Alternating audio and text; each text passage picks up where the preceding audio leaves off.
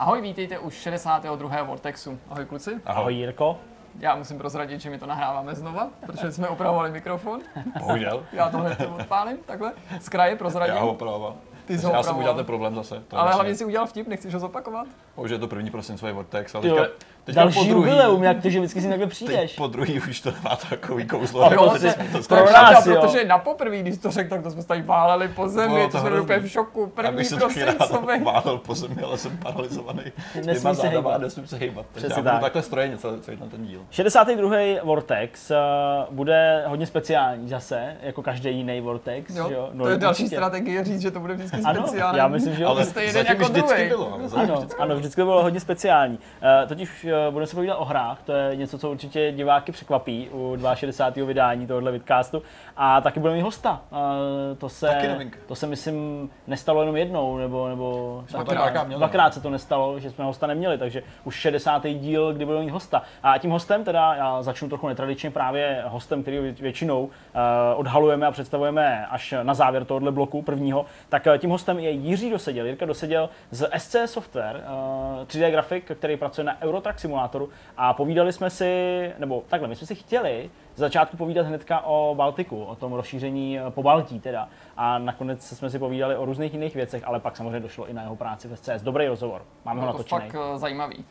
Petře, co si přines ty ten týden za zajímavou věc? Za dárky. Já se tolik nevzdálím od toho tématu, o kterém mluvil Zdeněk. Já jsem si splnil takový restík dlouhej. Mm-hmm. Já jsem si zahrál Sprinter s Madrane, celou tu vlastně kompilaci, která vyšla na konzole nedávno.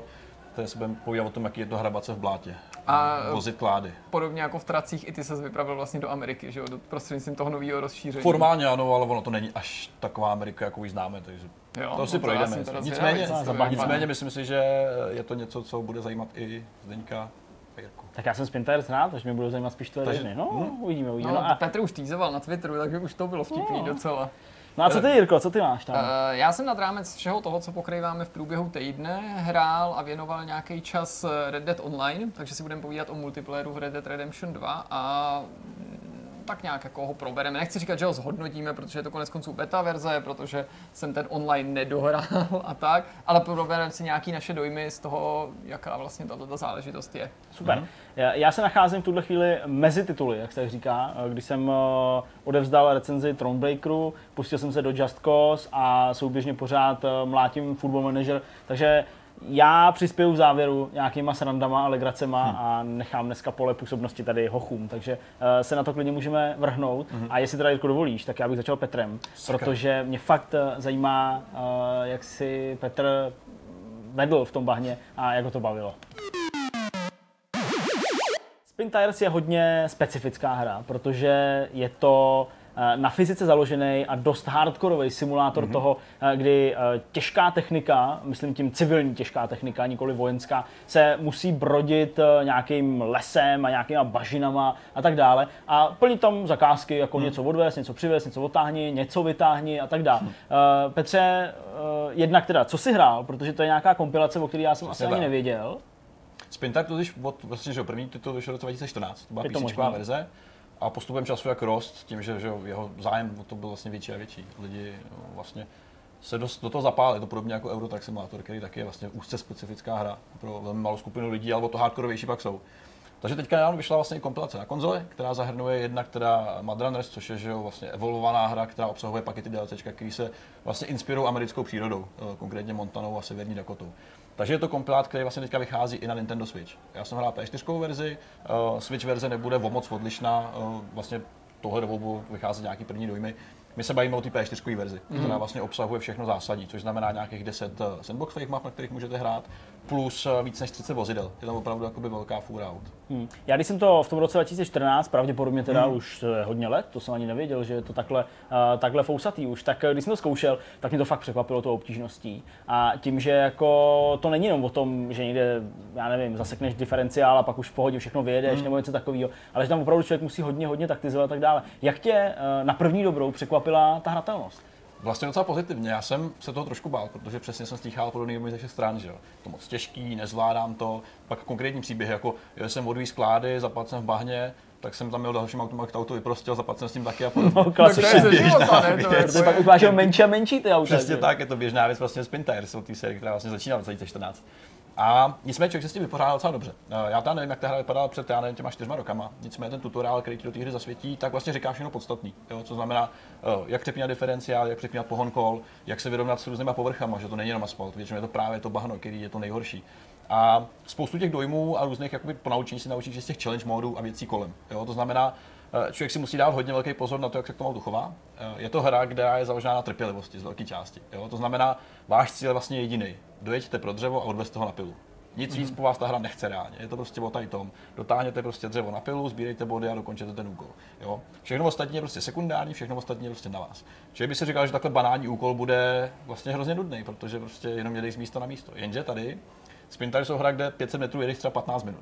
Protože prostě jde, že to bláto je nějak hluboký, ty auta, kterýma jezdíte, jsou nějak těžký, takže prostě neustále se perete s tou přírodou. A o tom je, to je vlastně hlavní hrdina té hry, ta příroda a to auto. Nic víc po vás ta hra vlastně nechce. Na všechno si musíte přijít sami, řadu věcí vám sice ukážu na začátku, ale pak už je to prostě na vás, abyste se naučili, jak fungují různý auta.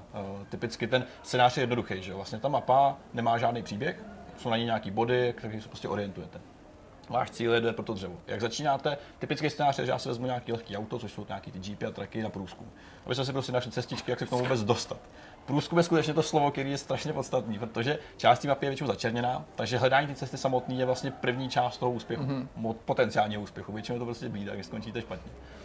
A současně s ním objevíte nějaký rozhledny, které zase rozšiřují ten zorný úhel toho, co vidíte. A pak je ta druhá část, dojet pro to dřevo, naložit to dřevo a dostat to dřevo zpátky do cíle. To už je trošku konkrétnější problém, protože normálně by to bylo, že v běžných hrách by to bylo prostě přijet, odvést a hotovo. Tady, jak jsem říkal, příroda. Není to jenom asfalt, naopak asfalt tady tvoří, řekl bych tak, 10% celkové té přírody. A pak je to bláto. A právě fyzika toho bláta a chování aut jsou to nejlepší. Jak jsem podotýkal, tak ty auta se chovají dost zajímavě. Jednak teda vyřešíte to vlastně zatáčení tak jako doopravdy, že už za vás ta hra nedotáčí ty kola. Že tak jak vrátíte, tak zase musíte dát zpátky do původní podoby. Zatočíš a musíš dotáčet zpětně, aby si zase srovnal to auto. A to je vlastně to z toho dělá najednou strašně těžkou věc, protože ty, když jedeš po rovině, tak neustále musíš prostě korigovat ten volant. Což je teda nezvyk, že jo, na tom gamepadu, protože jsme prostě zvyklí ty hry ovládat jinak, ale bez toho mechanismu by to zase asi nefungovalo, protože by si neměl 100% kontrolu nad tím pohybem těch kol. To by to zásadně jednodušší, proč by tady to nefungovalo třeba v závodních hrách, je prostě to tempo. Sprinter je vlastně dost pomalá hra, kde, jak jsem říkal, metr ti trvá 6 minuty, protože prostě se neustále potrácíš přes bahno, přes nějaký klacky, přes prostě podivnou šílenou přírodu, která ti neustále klade nějaký překážky do cesty. A v tom je ta krása, v tom je vlastně ta přitažlivost toho všeho, protože neustále řešíš případy. Dojedu prostě potáhnu se tím blátem, dotáhl jsem to vlastně až do toho místa, kde mám to dřevo. OK, teďka tam musím dojet s kamionem. Jenže kamion je těžší, má víc kol, táháš s sebou většinou návěs, který zase musíš nějakým způsobem řešit, protože ten má taky nějakou váhu a už jako musíš dát pozor na to. Typicky se mi stávalo, že jsem třeba se brodil přes řeku, že jo, která byla normálně pohodě hluboká, nicméně ta voda mi vzala pak zase ten návěs, takže jsem s tím trakem odjel někam pryč a musel jsem se zase hrabat jinde. Když tohle všechno popisuješ, promiň, že ti do toho skáču, jak to na té konzoli vypadá a jak to jako funguje, myslím ve smyslu, jako jestli ta hra není rozbitá, protože přiznejme si, nechci z nikoho dotknout, ale mělo to takový jako lehce budgetový kořeny, tak se nabízí otázka při té transformaci spousta těch titulů, který už pak na PCčku vypadají, fungují docela dobře, selhává, protože je to nová výzva, nová technologie, tohle všlapuje bez problémů. Funguje to překvapivě dobře, bez nějakých větších bugů. Já jsem čekal prostě různý fyzikální problémy, které jsou běžný v těch hrách, které jsou založený přesně na těch principech. A funguje to překvapivě dobře. A musím říct, že OK, je to dost minimalistická hra. Bohužel obsah je asi jedna z těch věcí, která je trošku problém, protože jednak teda ten hlavní mod, což je ten sandbox, kde máte jednoduchý cíl, je prostě omezený. A pokud si neděláte nějaký roleplay toho, že jste prostě kamion nějaký na Sibiři, který vozí prostě klády, což se někdy dělá běžně. Typický okec z okna. Tak toho pro vás moc nenabízí. Stejně tak ty mapy, kterých je teďka 10 a i s tím rozšířením vlastně těch 10, tak nejsou nějak extra odlišný. Jo? Ty problémy, ty rizika, které řešíš, ať už je to právě různý kopce, stoupání, strasti s tím blátem, vyprošťování, opravování, údržba těch aut, tak jsou pak víceméně všude stejný. Jo? Je to více o tom, že ta každá mapa má trošku jiný layout, někde je víc vody, někde jsou třeba močály silnější. Takže ty se vlastně naučíš nějaký princip, který se pak držíš a ta mapa není nějak jako vizuálně odlišnější, což mě trošku překvapilo, že čekal, že si dokážu vyhrát trošku víc, že ty seš vlastně v tom těžkém lese promočeným, probahněným a že by se třeba nabízelo posunout se někam jinam, kde je třeba víc písku, který prostě může zase fungovat trošičku jinak. To se tady bohužel neděje a to rozšíření, ačkoliv samozřejmě vítaný tím, že přináší další content, tak není nic až tak zásadního. Kdy přesně, jestli na to vzpomínáš, na ten bod si přišel na takovou starou známou poučku, kterou znají všichni hráči Spin Tires, že hák je tvůj nejlepší kamarád. hele, pod asi 10 minutách hraní. Jenom aby to lidi pochopili. Naviják je úžasná věc, bez toho by to nešlo dohrát. Nešlo, jo. Hele, běžně se stává, že prostě jedete nějakou polní cestou, což je asi tak 95% hry. A prostě zapadnete. Jo. Současně, když začínáte tu hru, tak si neuvědomujete, že když jste v bahně, tak nemáte přidávat na plno plyn.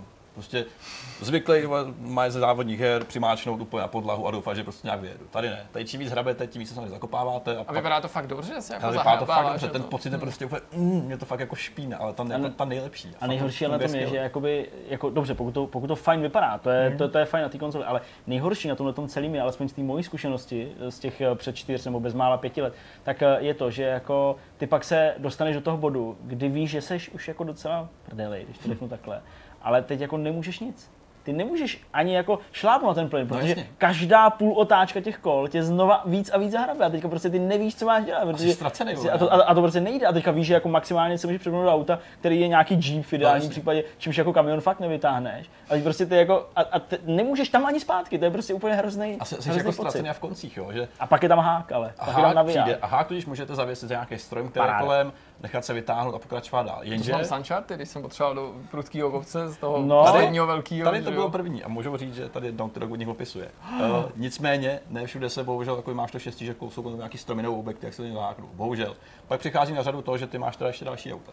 Jo, takže většinou teda OK, zapadnou jsem, co budu dělat. Zavolám si prostě, přepnu se do kamionu někde na základně, v garáži. Nechodíš pěšky, jenom prostě je to transform. To bude další level, bude Sprinter 2019 možná. A další samozřejmě jako scénář je, pojďme vytáhnout to původní auto. Což bývá ještě katastrofičtější než to, že ti zapadne to první, protože nás rozkládáte oba dva. Ježiš, to chceme mulťák, ve kterém tě někdo vytahuje. A ten tam je a funguje to úplně skvěle, protože současně mulťák se dá hrát v takzvaném hardcore modu, který ještě jako víc zpřísňuje některý ty jako jízdní model, který je prostě postavený na manuálním řazení, že prostě úplně volíš sílu toho. Rus, jako, nebo něco takového. Je to opravdu jako level Russia, no, jako zhruba asi tak, jak se to dá hrát. A tam už dokonce funguje to, že ty, když přejdeš do toho sběrného bodu těch klád, tak ty si je nemůžeš naložit automaticky. Že musí přijet někdo prostě s tím traktorem, co má ten jak se tomu říká, ten jeřáb malej, ten ty klády prostě vytáhne a manuálně tě je dá do té. Ježiš, to je nejotravnější činnost ve farming simulátoru. Hele, ale tady se to užiješ, protože to samotný je prostě taková minihra, to naložit, je vole problém. Já jsem rozsypal tolik klád všude, to po autě, s autem, všechno rozházený, pak jsem ještě půl hodiny lovil prostě ty klacky všude po zemi.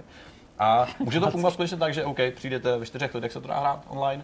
Můžete si říct, hele, každý se vypravíme do nějakého bodu, sebereme prostě ty klacky a odejďme do toho sběrného bodu. Nebo každý máte nějakou roli. Přesně, že já si vezmu kamion, Zdeněk pojede prozkoumat ty místa prostě jeepů a ty vezmeš prostě jeřáb a budeš mi to házet na tu korbu a pak odvezu. Ty poběžíš a až tě neuvidím, tak se. Hele, ale funguje to kooperativně fakt dobře. Ale je to prostě na dlouho, jo, je to náročný, je to prostě titul, který potřebuješ vysedět.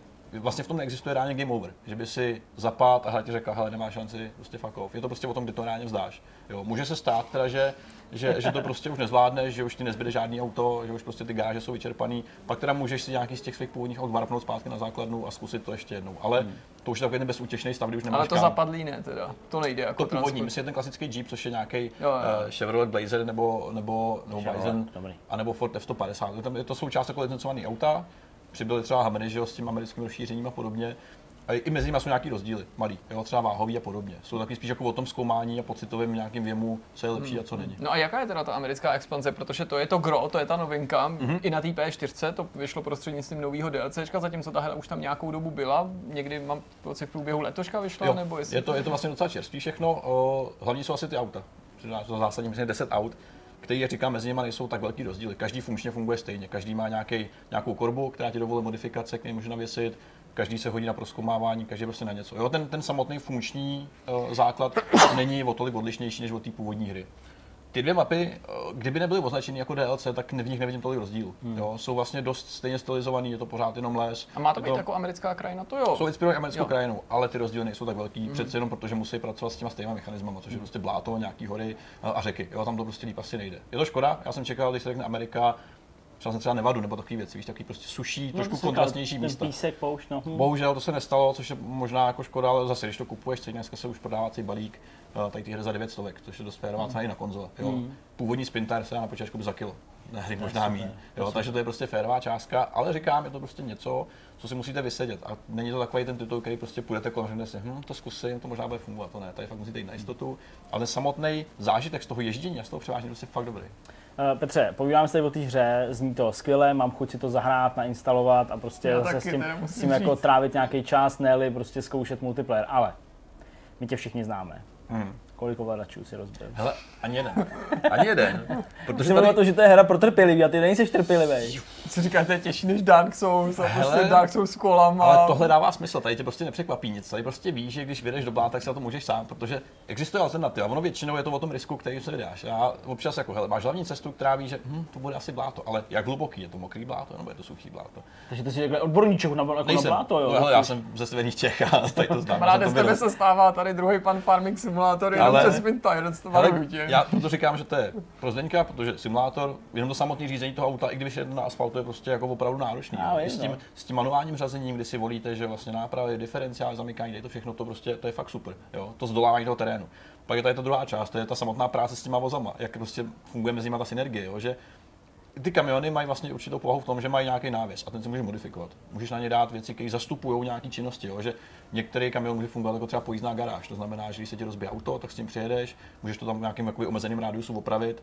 Jiný zase fungují prostě tak, že mají právě samotný i nějaký jeřáb na sobě, takže fungují jako autonakladač a můžeš prostě si využít bez pomoci dalšího stroje a podobně. Těch variací není moc, jakmile je poznáš a vlastně ochutnáš všechny, tak ti to dojde, jak fungují, není tam žádná velká věda v tom. Ale ta samotná krása je přesně v tom objevování.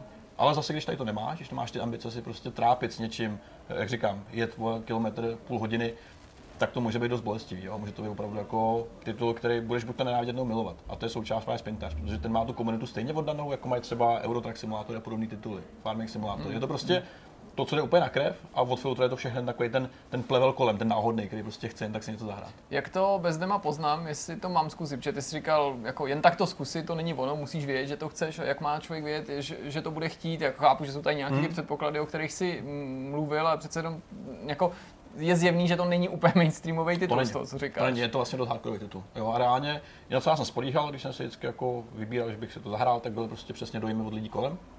Takže když se podíváš tu krabičku, kterou pak vidíš někde v obchodě, to vypadá z arkádově, to vypadá prostě jako nějaký kamiony, který někde jezdí. Akční záběr na trak, který se přijede z nějakého pláta. Tam ty vole, ta maska před ní, říkáš, to bude nějaká něco jako Segarelli. Ne, není, je to opravdu hardcoreový titul, který prostě potřebuje ten čas. A zase, když ho investujete, tak může být celkem fajn. A ten online tady dává opravdu smysl. Ten online je prostě vtipný. Čtyři magoři prostě jezdí po lese. Jo, to je prostě hra a stream. Je to jako prostě Euro Truck Simulator, někdo jede do Berlína, u toho něco prostě milé a ono to funguje. Ono se to prostě kouká docela fajn. Jo. Já jsem viděl pár streamů, kde to lidi hráli, říkám ty. Tak ale o tomhle je upřímně řečeno ten multiplayer u toho farmingu už pár let, kdy právě si můžete třeba u toho lesnictví si pomoct vzájemně. Tady je českých streamerů, na tom jako jedou, jako jo, prostě to je úplně šílené. Jak potřeba pomoc jako s nějakýma šichtama tam, takže klidně se přihlašte. Můžete mi pomoct budovat nejlepší farmu. Ještě jak podotknu, tak bohužel v čem teda strádá, kromě toho, že rozdíly v těch mapách nejsou tak velký a jsou vlastně docela výsledku nudný, protože jak poznáte jednu, tak znáte všechny v nějaké variaci. Tak je určitě nedostatek třeba herních režimů, co je navíc taky nějaký challenge mod, který ti zase dodatečně učí nějaký konkrétní případy. Jo? Jakože máš prostě opuštěný auto, který musíš vyzvednout, někde otáhnout na nějakém ostrovku a hledáš cestu, jak se dostat přes tu vodu. Brodění se vodou je taky další disciplína mimo bahna, která je dost podstatná, stejně jako jíždění kopce a podobně, který už musíš takticky trošku zvládat a učit se to. A bohužel reálně tam není moc navíc. Jo? Pokud si to prostě pořídíš, tak se spolíháš na to, že si chceš užít to samotné ježdění. Reálný cíl toho, že někam odvezu klacky a že ta cesta k těm kládám něco stojí nějaký čas, tak to je bohužel asi tak ten jediný cíl, který si můžeš sám vystavit, pokud tě nebaví roleplaying. Ale očividně to funguje, lidi to hrajou. Funguje to, je to zábavné. Je to překvapivě fajn, vlastně to já jsem se hrozně válil. Mě se to teda jako dost prodal a to ani nejsem fanatik do řízení. Já jsem to tušil, že ty budeš úplně nadšenej. A navíc to přesně jako to úplně smrdí tím, jak jsem se před těma 5 nebo 6 lety začal seznamovat s tím farmingem, ale doufám, že tady teda ty se staneš naším dvorním broditelem. Tak mi řekni, jestli jsme něco opomněli, jestli chceš něco zmínit a pojďme se pak posléze i na nějaký to hodnocení. Hele, mám tady nějaký jenom ještě pár bodíků, které jsme možná vynechali. Jasně, o většině z nich jsem mluvil, samozřejmě ve hře je k dispozici střídání dne a noci, takže když hraješ dostatečně dlouho, tak se ti prostě vystřídá noc a ty hele, hrát v noci a tahat ty blbosti v noci, z toho bláta je fakt ještě adrenalin navíc. Jo. Nepotkáš ani NPCčka, žádný další auta, jsi prostě sám na té mapě na všem, ale jak se setmí, tak je to ještě o to horší, protože nevidíš před sebe, vidíš, jak ta auta padá do toho bahna a ty panikaříš a nevíš, co máš dělat. Mám si zavolat další káru, takže jako je to trošku survival do určitý míry s autama. Ale funguje to velmi dobře. Spousta lidí vím, že dělá to, že prostě přečká noc a jde pryč. Samozřejmě k dispozici damage model, ty auta se prostě opotřebovávají, stačí blbět na kámen, kolo v hajzlu, musíš zastavit, vyměnit, pokud nemáš kolo, musíš zase s jiným autem přijet, dovízt kolo, opravit a jít dál. Je to opravdu jako taktizování. Ty nedostatky jsem zmiňoval, hardcore mod, doporučuji hrát rovnou na hardcore mod, protože tam Sprinter ještě o to víc vyniknou v některých věcech. Jo? Hodně ti pomůžou s tím, jak se k tomu autu chovat, jak znát ty určitý jako výhody a nevýhody. Multiplayer jsme zmiňovali mody a víceméně to je všechno. Jo? Co se týká nějakého hodnocení, tak je to moc pěkná 8, si myslím. Jo? Je to fakt jako dobrý titul. Ale říkám, je to prostě úzce profilovaná věc, není to pro každýho. Ale to jste asi pochopili, podívejte se na videa. Dopytle, bavíme se tady o tom, jak prostě jezdíš po lese a hlavně, takže jako, to myslím, že lidi asi prostě nemusíte být myslivce, se vám to líbilo. Ale myslivce tam nepotkáte. Myslivce nepotkáte, ale funguje to prostě dobře. Takže za sebe, pokud se shodujete s názorem Jirky na Farming Simulator, ano, to je pro vás. Pokud se shodujete s názorem Zdeňka na simulátory, ano, je to pro vás. A pokud vám to nestačilo, tak se podívejte, o čem jsem tady byl. Já vím, co budu dělat letošní Vánoce, protože to je na redakčním účtu a budu se vztekat u toho. Potřebuji pomoc s klačkama, vytáhněte mě. Tak to je všechno. Takže super. Jdeme dál. Z Bláta se vydáme do trošku suššího prostředí, protože, jak už Jirka podotýkal, budeme se podívat o RDR Online, respektive oficiální název je Red Dead Redemption Online nebo Red Dead Online. Super, to už máme vyjasněný. Jirko, my jsme všichni hráli GTA 5, takže mě zajímalo i to povídání z toho pohledu, co se vlastně Rockstar naučil a co opravil právě z GTA 5. Současně s tím, ale tady máme čerstvý domy od tebe, který se hrá betu, výšku a kolik hodin si v tom strávil? První hodinku jsme hráli společně se Zdeňkem, možná dokonce hodinu a půl, i to nebylo jenom hodina, to bylo delší, takže možná necelý 2 hodiny a já jsem ten čas pak minimálně strojnásobil, možná víc, protože ten čas tam utíká docela rychle. Pojďme se tam věnovat tomu, co vlastně teďka online nabízí, ačkoliv je to beta, tak asi víme, že to bude z velké části finální do jisté míry, co se obsahu týká. Ono taky hlavně je nutný říct, že sice to je beta, ale tím je označená pouze ta fáze, ono jako je to spuštěný, ale to neznamená, že by teď jako měl někde skončit, pak by zase udělal, že by měli vybrat nějakou dobu, ale prostě beta je to označený proto, aby prostě měli víceméně munici na to říct, hele jo, narazil se na chybu, nefunguje to, sorry, opravím. Ale pořád jsme prostě ta známka. Zároveň teďka Rockstar slibuje, že pokud nebude nucený, tak nebude mazat ty postavy a ten tvůj progres, takže by se měl plynule z této fáze pak přesunout do té plný. Což by se asi nemělo stát na to, že už to pokročila verze. Já si taky myslím, že to asi zvládnou, tam opravdu jako by se muselo fakt stát něco blbýho, nebo něco, co by museli opravdu předělat, nebo úplně by rozbilo celý ten herní svět, opravdu jako museli smazat ty účty, aby někdo neměl nějakou neférovou výhodu a tak dále. Ale přesto ta otázka, co v tom teda je, protože já jsem se k tomu fakt po tom streamu vůbec nedostal, jasně. Vzhledem k nějakým dalším věcem, které jsem musel dělat, tak co to dál nabízí, my jsme viděli ten začátek. To je docela dobrý rozdělit, není to až tak odlišný od toho, co nabízí tou Petrem zmiňovaný GTA Online, pochopitelně, i ty principy v tom vidíš, vlastně potkáš na každém kroku, dejme tomu, jakým způsobem spravuješ tu svoji postavu, že místo aut se podobným způsobem staráš o ty koně, o to pojmenování, o nějaký tvý místo, to je tady to tábořiště, místo domu, ale opakovaně to tam potkáváš i ty jednotlivý zápasy, které startujou, jak jsou vyhlašovaný, jak končí. Ale je tam ten samotný free roam, který bych nazval nějakým sandboxem, kdy se pohybuješ po té krajině a v té krajině můžeš jednoduše něco dělat, ale jenom jako spontánně. Jasně. V té krajině můžou odstartovat nějaký eventy, což je vlastně podle mě nejjednodušší typ mise, který se tam může objevit. Namátkou takhle mi přišla zpráva, že v té oblasti, kde se pohybuju, se nějaký event bude spouštět, jestli se do něj chci přihlásit, to se ti objeví jako notifikace v levém horním rohu, ty to můžeš odkliknout, případně když to prošvihneš, tak přes D-pad šipkou doleva se dostaneš do nějakého takového svého quick menu a můžeš se tam skrz tu pozvánku ještě přihlásit. Jsou takový ty veřejný eventy, které ti jako nutějí se někam přesunout, nebo je to odhráno na té mapě bez nějakého přechodu? Ne, je tam přechod, ale ty přechody obecně, a to platí pro veškeré loadingy, jsou mnohem plynulejší než u GTA Online. Ani se nemusíš odvolávat na to, že to jako je beta, i tady bych třeba čekal, že tam ještě to bude mít rezervy. Jsou tam nějaký ty momenty a dokonce je docela úsměvný, že je to podobně zpracovaný, že sleduješ oblahu, ale tentokrát nesleduješ ten svět, nebo to město ze shora, ale že to je spíš takovej nějaký pohled do mraku, ale je to mnohem rychlejší, nesrovnatelně rychlejší. Super. A při těch přechodech se mi hlavně nikdy nestalo, že by mě to jako vykoplo, jo? Nebo si to nepamatuju, že by mě to vykoplo, že bych se úplně nedostal tam, kam jsem chtěl, nebo že bych se zasek třeba v tom loadingu a nedostal jsem se vůbec nikam. Takže můžou se spustit tyhle ty eventy, o kterých jsem mluvil, a namátkou to byl třeba event, ve kterém jsem se najednou ocitnul v tom prostoru teda s dalšíma hráčema, těch tam mohlo být třeba 2, 3 desítky a všichni jsme měli společný úkol, ale jako bojovali jsme proti sobě v tom snažení, a sice získat nějakýho koně a s ním se buď někam dostat nebo ho držet po co nejdelší dobu, což bylo jako neuvěřitelně chaotický a konkrétně tenhle event není vůbec jako dobře zpracovaný, protože ten prostor, po kterém jsme se pohybovali, nevím, jestli byl nutně omezený, to vlastně jako ani není důležitý, protože i kdyby byl ohraničený, ty se s těm hranicím nedostal, protože hranice nebyly vůbec pro tu hru rozhodující, protože na té minimapě ti prostě svítil ten bod, nějaký ten červená ikona, která označovala toho koně, a ty hráči se na tom koni, který ho jako měli zajmout a nějak s ním pobíhat, někam se s ním jako střídali, jako ta životnost se počítala na sekundy toho jezdce na tom koni, ale dokonce i ty ostatní maximálně na desítky sekund, protože každý, kdo se tomu koni, případně k jezdci na tom koni blížil, to samozřejmě taky koupil, jo, takže to jsou úplně neuvěřitelný jatka, který jsou, myslím, tou nejslabší částí té hry a byly mým nejslabším zážitkem. Pak jsou tam na druhé straně ty mise, ty propracované mise, který bereš, to, že jsou to ty příběhový, ty největší. Obdoba hajstu z GTAčka. Jako obdoba hajstu, ale nejsou tak propracovaný, respektive nejsou tak komplexní, bych řekl. S hajstama mají společný to, že je plníš ve víc lidech.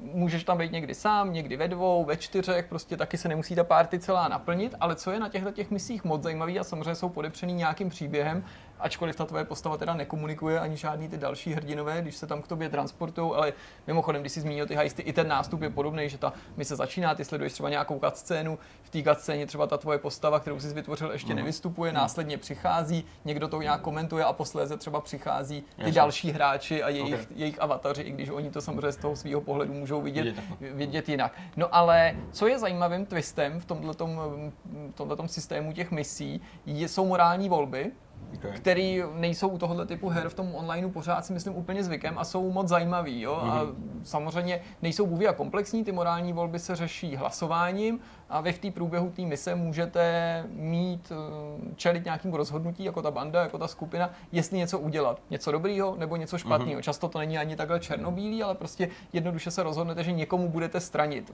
Namátkou můžu použít příklad, který jsem dneska vyprávěl Zdeňkovi, mise, která na začátku se zdá být celkem jasná, a sice, že manželovi někdo unes jeho ženu a ty máš vypátrat tu bandu, tu ženu osvobodit a v bezpečí vrátit zpátky do toho města, což myslím bylo skoro kost někde u Armadilla nebo tam byl Vídu nebo takhle.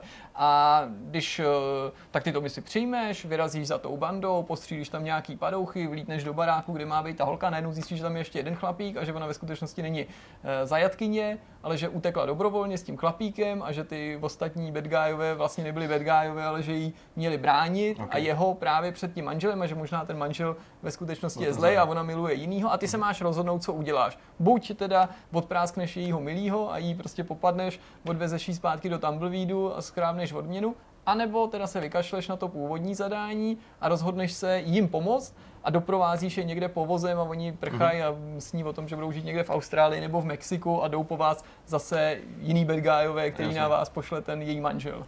V předvečer toho, kdy bylo Red Dead Online spuštěný, tak jsem mluvil o tom, že ta reputace bude ovlivňovat, dejme tomu, i to, jaký my se bude dostávat. Všiml jsi si něčeho takového? Samozřejmě chápu, tohleto tvoje rozhodnutí je nějakou morální volbu a hádám, že se právě promítne do té reputace tvojí, buď to seš ten zlej nebo ten jakoby hodnej, ale narazil jsem tam právě na nějaký jako další, hlubší využití. No zatím jsem si třeba nevšiml konkrétních příkladů, kdyby mi nějaká mise byla odepřená, nebo kdyby na mě ten svět reagoval tak výrazně, jako se tomu mluvilo o tom v tom single playeru, jo? Ale je faktem, že ty samozřejmě při zadání té mise můžeš vidět, jako jestli ti ta misi tu reputaci zlepší nebo ne, protože i když někdy ty zadání jsou takový dvojsmyslný, tak ty z toho vytušíš, jestli uděláš nějakou dobrou věc nebo špatnou věc. Když ti někdo řekne, že si potřebuje jenom vypůjčit koně, který jeho kámoš blabla tamhle ve stolu dole dovez mi to, tak už jako tušíš, že toho koně spíš kradeš a když před tý krádeži odpráskneš všechny na tom ranči, tak jako se pak nemůžeš divit, že ti ta reputace klesá a pokud chceš to hrát nějakým způsobem a chceš si tam budovat nějakou identitu, tak by si na to měl při tom plnění těch misí myslet. A mimochodem, tohle je samozřejmě další typ misí, že tam nejsou jenom ty velký příběhový,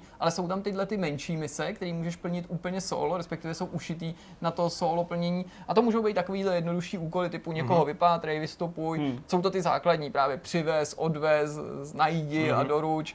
ale vždycky mají minimálně nějaký příběhový základ a občas je i docela vtipný, i když jako působí často úsměvně nebo nepřirozeně to, že ta tvoje postava nemluví, ne, jako někdy mi to vadí víc, někdy míň, jako chápu ty důvody, tak to prostě je, tak je docela vtipný, že každá ta mise se tě snaží aspoň trochu do toho jako dostat a že i takhle v tom mulťáku narážíš na docela jako zajímavý postavy, který třeba před tou misí udělají nějakou jako legraci nebo něco. Příběhové mise jsou super, určitě jo, vedlejší taky, je prostě fajn, že k tomu přistoupili malinko jinak, než je právě v tom GTA Online, kde žádný příběhový, teda nepočítáme ty hejsty, tak tam vlastně nejsou, to jsou všechno nějaký jakoby eventy, které se budou eventy, prostě jednotlivý nějaký herní módy, který s tou partou těch lidí hraješ. Ale právě o těch herních módech to taky podle mě musí být, určitě, do nějaký míry. A my jsme teda během toho streamu tak trochu malinko společně s divákama lamentovali, že jo, nad tím, že prostě je tam 5 nějakých jako akčních střílecích módů a 3 nějaký závody, jasně, nebo něco takového.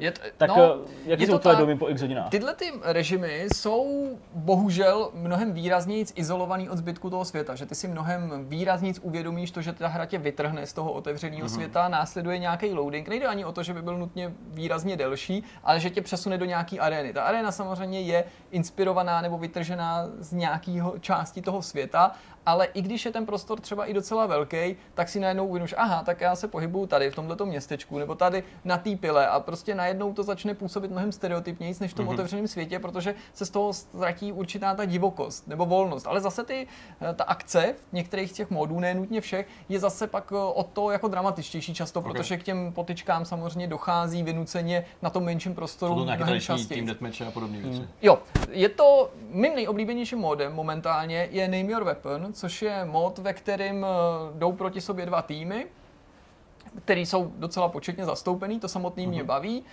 Je to tedy jakoby týmový deathmatch, ale skóre se těm týmům a tobě taky samozřejmě počítá nejen na základě těch zabití, ale na základě toho, jakou zbraní to zabití učiníš. Okay. Čili čím je to náročnější zbraň na to zabití, nebo z nějakého důvodu prostě autoři tak označili, tak tím víc bodů dostaneš. Je to úplně jednoduchý. Prostě opakovačka je za 1 bod, kolt je za 2 body, brokovnice je za 3 body. Mimochodem myslím si, že to budou muset změnit ten balans, protože brokovnice je zdaleka nejúčinnější zbraň a to i na dálku a 3 body. Jako tou brokovnicí, jak jsem posléze zjistil, protože jinak to ve hrách není moje oblíbená zbraň, nepoužívám ji, až jsem se k ní uchýlil pod nějakým tlakem okolností, tak jsem pak jako zjistil, že brokovnicí můžeš střílet i na velkou vzdálenost a přitom se ti sypou body jako rychlejc pochopitelně než tím koltem nebo pistolí než tou. A pak jsou tam samozřejmě ty speciality, jako je třeba Tomahawk nebo to, za které jsou nějaký extra body. Tohle je fajn mod, který si fakt užívám, baví mě, je tak akorát dlouhej, tak akorát tě baví. Dobrý je taky ten mod, na ten režim si vlastně nespomínám, jak se jmenuje, ale je super, kdy všichni jdou proti všem, je to free for all, zase prostě deathmatch, ne týmovej, ale prostě každej sám za sebe, ale body se ti přičítají na základě toho, jak vysoko ceněnýho soupeře zabiješ. A je to taky super, nezní to bůhví jak jako geniálně, nepochybuji o tom, že se to v jiných prostě hrách už objevilo, ale strašně mě to baví a s tím jako s tou atmosférou toho divokého západu a s tím, jak ty zbraně fungujou tam, to strašně dobře funguje. Na druhé straně, co nefunguje podle mě vůbec, nebo za mě, jako je to, není to prostě žádný definitivní verdikt, mluvím prostě jenom o svých dojmech, je ta variace, kterou už označuju variace na Battle Royale, ale já vlastně nechci používat ani to slovní spojení Battle Royale, protože ten režim, který se jmenuje Make It Count, žádným Battle Royale režimem není, jo? Protože postrádá všechno to, co Battle Royale režim má mít nebo představuje. Battle Royale, že jo, ve většině hrách je o tom, že seš vyvržený nad nějakou mapu, většinou teda padáš, čili si už můžeš vybrat místo, kam dopadneš, následně jde i o to vybavování té postavy, volbu celý nějaký strategie, to, že nejen zabíjíš, ale že prostě doplňuješ inventář, vylepšuješ, taktizuješ, smršťuje se samozřejmě ten prostor a následně jeden typicky ten člověk přežije, pokud je to nějaká netýmová varianta. Tady zůstává to, že je tam ten smršťující se prostor, ta zóna, ale to z toho nedělá Battle Royale, protože samozřejmě odnikud nevyskakuješ, čili teda jako rozumím, že vzhledem k tomu zasazení tam nemůže se objevit na obloze letadlo a ty z něj nevyskočíš a nebo otevřeš padák, ale chybí tam jednoduše možnost vybrat si tu svoji startovní lokaci, i kdyby si ji vybíral třeba jenom na mapě nebo jo, takhle je ti náhodně přidělená. No a co je ale mnohem důležitější, je skutečnost, že ano, jeden člověk jenom na konci přežije, ale to i v režimech prostě last man standing před lety. A tady seš jako klíčovým způsobem omezený tím, že můžeš používat jenom jednu zbraň a ta je prostě předdefinovaná, ty si ji nemůžeš vybrat a to je buď, že používají všichni vrhací nože, anebo všichni používají luk. Jo, ani to není, že buď luk nebo vrhací nože. navíc do toho naskočíš a vlastně ani nevíš, co tě bude čekat. A navíc tenhle mod, promiň, jenom ještě poslední věc, je úplně jako nejhorším modem, který můžeš dostat v momentě, kdy se chceš do hry obecně zapojit. Řekneš jako já chci hrát nějaký mulťák z těch režimů, ne jakoby misi. A když ti to vybere tohle a jsi odsouzený, což je u spousty těch modů, že nejdřív musíš někoho sledovat, než se dokončí kolo, tak tohle, když musíš sledovat, tak to musíš sledovat třeba jako 10-12 minut kolikrát. Zatímco ty ostatní mody jsou rychle hotový, okamžitě ti dovolují naskakovat, tak tady prostě sleduješ často úplně nekonečnou nudu, protože i těm lidem to moc nejde, je vidět jako, že tam všichni tak jako idlujou, nikdo neví pořád něco moc dělat a prostě přijde, že to tam celkově nefunguje a nezapadá. Já souhlasím s tím, že to jako postrádá tedy si toho Battle Royale, což je jako blbý. Na druhou stranu já věřím tomu, že tak jak ten svět je velký a jaký to nabízí možnosti, tak oni prostě budou relativně pružně podle mě schopní vytvářet ty herní mody. Aspoň v to doufám. To už když už ne jako hráči, jak to sami dělají už do GTA Online, že jo, tak oni sami, že prostě přijdou s nějakou alternativou Battle Royale, tak jak ho známe, dobře, každý tam se běhne nebo se objeví na té mapě náhodně nebo něco takový, aby tam teda jako byli schopni obejít ten fakt, že z nějakého jednoplošníku tam prostě asi, dvouplošníku tam asi nikdo skákat nebude, ale že prostě, jo, já bych taky to bral, že najdeš lepší zbraň, najdeš lepší výbavu a je tam spousta, jsou tam různý ty dejme tomu poušny na to, nebo nějaký ty whisky, které ti zvyšují, ty tonika, že jo, který ti zvyšují prostě zdraví, nebo ti ho doplňujou, jo, a tak dál, tak dál. A i toho koně, že bys tam třeba občas někdy našel spolnutýho funkčního, jo, prostě přesně, a to by se dalo udělat a bylo by to super, ale tohle mě zklamalo teda jako monumentálně prostě, no. Jako a podobně mě asi zklamal teda, nebo souhlasím ve všem, co říkáš, a podobně mě zklamal ten závod s těma koněma, no, který je tam podle mě strašně vynuceně, protože jako, ano, to se doslova nabízí, jako v GTAčku lidi závodí, obecně v těchto typech hrách chceš mít taky nějakou závodní disciplínu, ano. Jsou tam koně, tak to udělejme. A to vůbec nefunguje, a to, jak je to ještě přepracovaný do nějakého toho akčního módu s těma power-upama, nepůsobí to ani jako dostihy, ani jako realistický, není to ani sranda jako v GTAčku. Vím, že to sranda má být, že to má být jako arkádový akční hahaha, prostě různý nesmysly, ale ve skutečnosti to zůstalo stát někde na pomezí, na půl cesty. Není to tomu ušitý na míru. To, že jsou tam koně, to, že jsou tam nějaké cesty, neznamená, že když to vysázíš brankama a nadspeš tam nějaký power-upy, že máš závodní hru, jo. To prostě z toho závodní hru nedělá, protože ta jízda na tom koni v té hře podle mě není prostě postavená a navržená tak, aby si soupeřil s jinýma lidma. Nemluvím o tom, že tu a tam dojíždíš nějakýho bad guy a bang bang bang ho prostě pokropíš, ale aby se prostě 6-10 koní tlačilo prostě v úzkém koridoru, tělo na tělo, snažit jako tohle prostě není dostihová hra a nefunguje to, jo. Takže přesto mluvilo se, že tam ty závody budou mít několik variant a že jednou z nich by teoreticky mohla být nějaká jako grandiózní varianta, kdy jedeš opravdu jako z bodu A do bodu B bez nějaký vytyčený trasy a že ta vzdálenost je poměrně jako vzdálená. Narazil jsem na něco? K tomu jsem se teda nedostal. Ne. Nemůžu vyloučit, že to tam je, ale jako jasně, nedostal jsem se k tomu. No. Okay. Já vím, že ten okruh, že s těm hovrapama, jak tam sbíráš přesně nějaký ty sudy. To je jako je docela vtipný, ale chápu ty limitace, bude to jak nějaká první snaha nebo první iterace mulťáku v Drive Clubu nebo něco takového. Ty prostě jako se bowlingový koule, jsem to používal, no, jako valili prostě korytem dolů, no, což prostě byl fakt problém. To tak fakt je. A ty lidi, co to hrajou, taky nejsou žádní jako závodníci, no, ani hráči závodních her.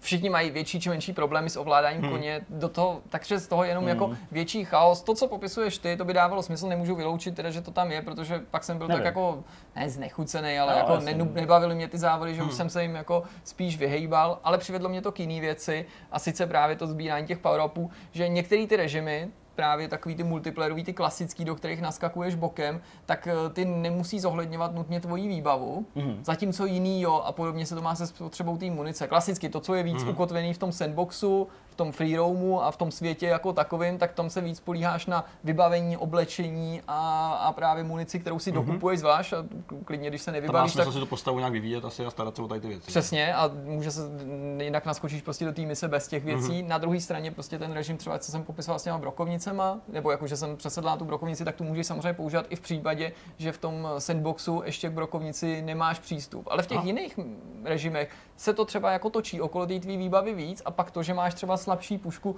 můžeš vnímat jako nějaký handicap, takže samozřejmě i to levelování je rozhodně důležitá věc. A když jsme tady zmínili ty koně, tak musím ještě určitě vypíchnout jednu věc. Nevím, nakolik se to stávalo v tom singleplayeru, to by mě samotného zajímalo, protože jako jednoduše řečeno, ten kůň na to zapískání většinou mě nemůže najít. Nemůže přijít. Prostě to pískání nefunguje. Imrvéde mi to píše, prostě přesuň se, ale já nejsem na hraně skály nebo uprostřed řeky, prostě stojím uprostřed nějaký prostě pouště, široko daleko nic, kůň tě nemůže najít. Vidím ho na té minimapě, jak tam prostě rotuje okolo té kružnice, já ho jako na vlastní oči nevidím. Prostě musím se furt přesouvat a to mě úplně jako vytáčí jako k nepříčetnosti, protože všechno to cestování tam hrozně vzdálený. Ale v singlu to bylo takový, že spíš jako ti nepřišel až úplně na ruku, jo? Ale že by se neobjevil nebo že by jako nepřišel, to asi ne. Někdy jo, někdy když prostě třeba chcípne nebo ty seš někde daleko, toho koně si někde nechal, tak jakože že třeba mimo dosah. Jo, to jako jo, ale že by někdy kroužil a nemohl tě najít. To, no, tak to mě se tady stávalo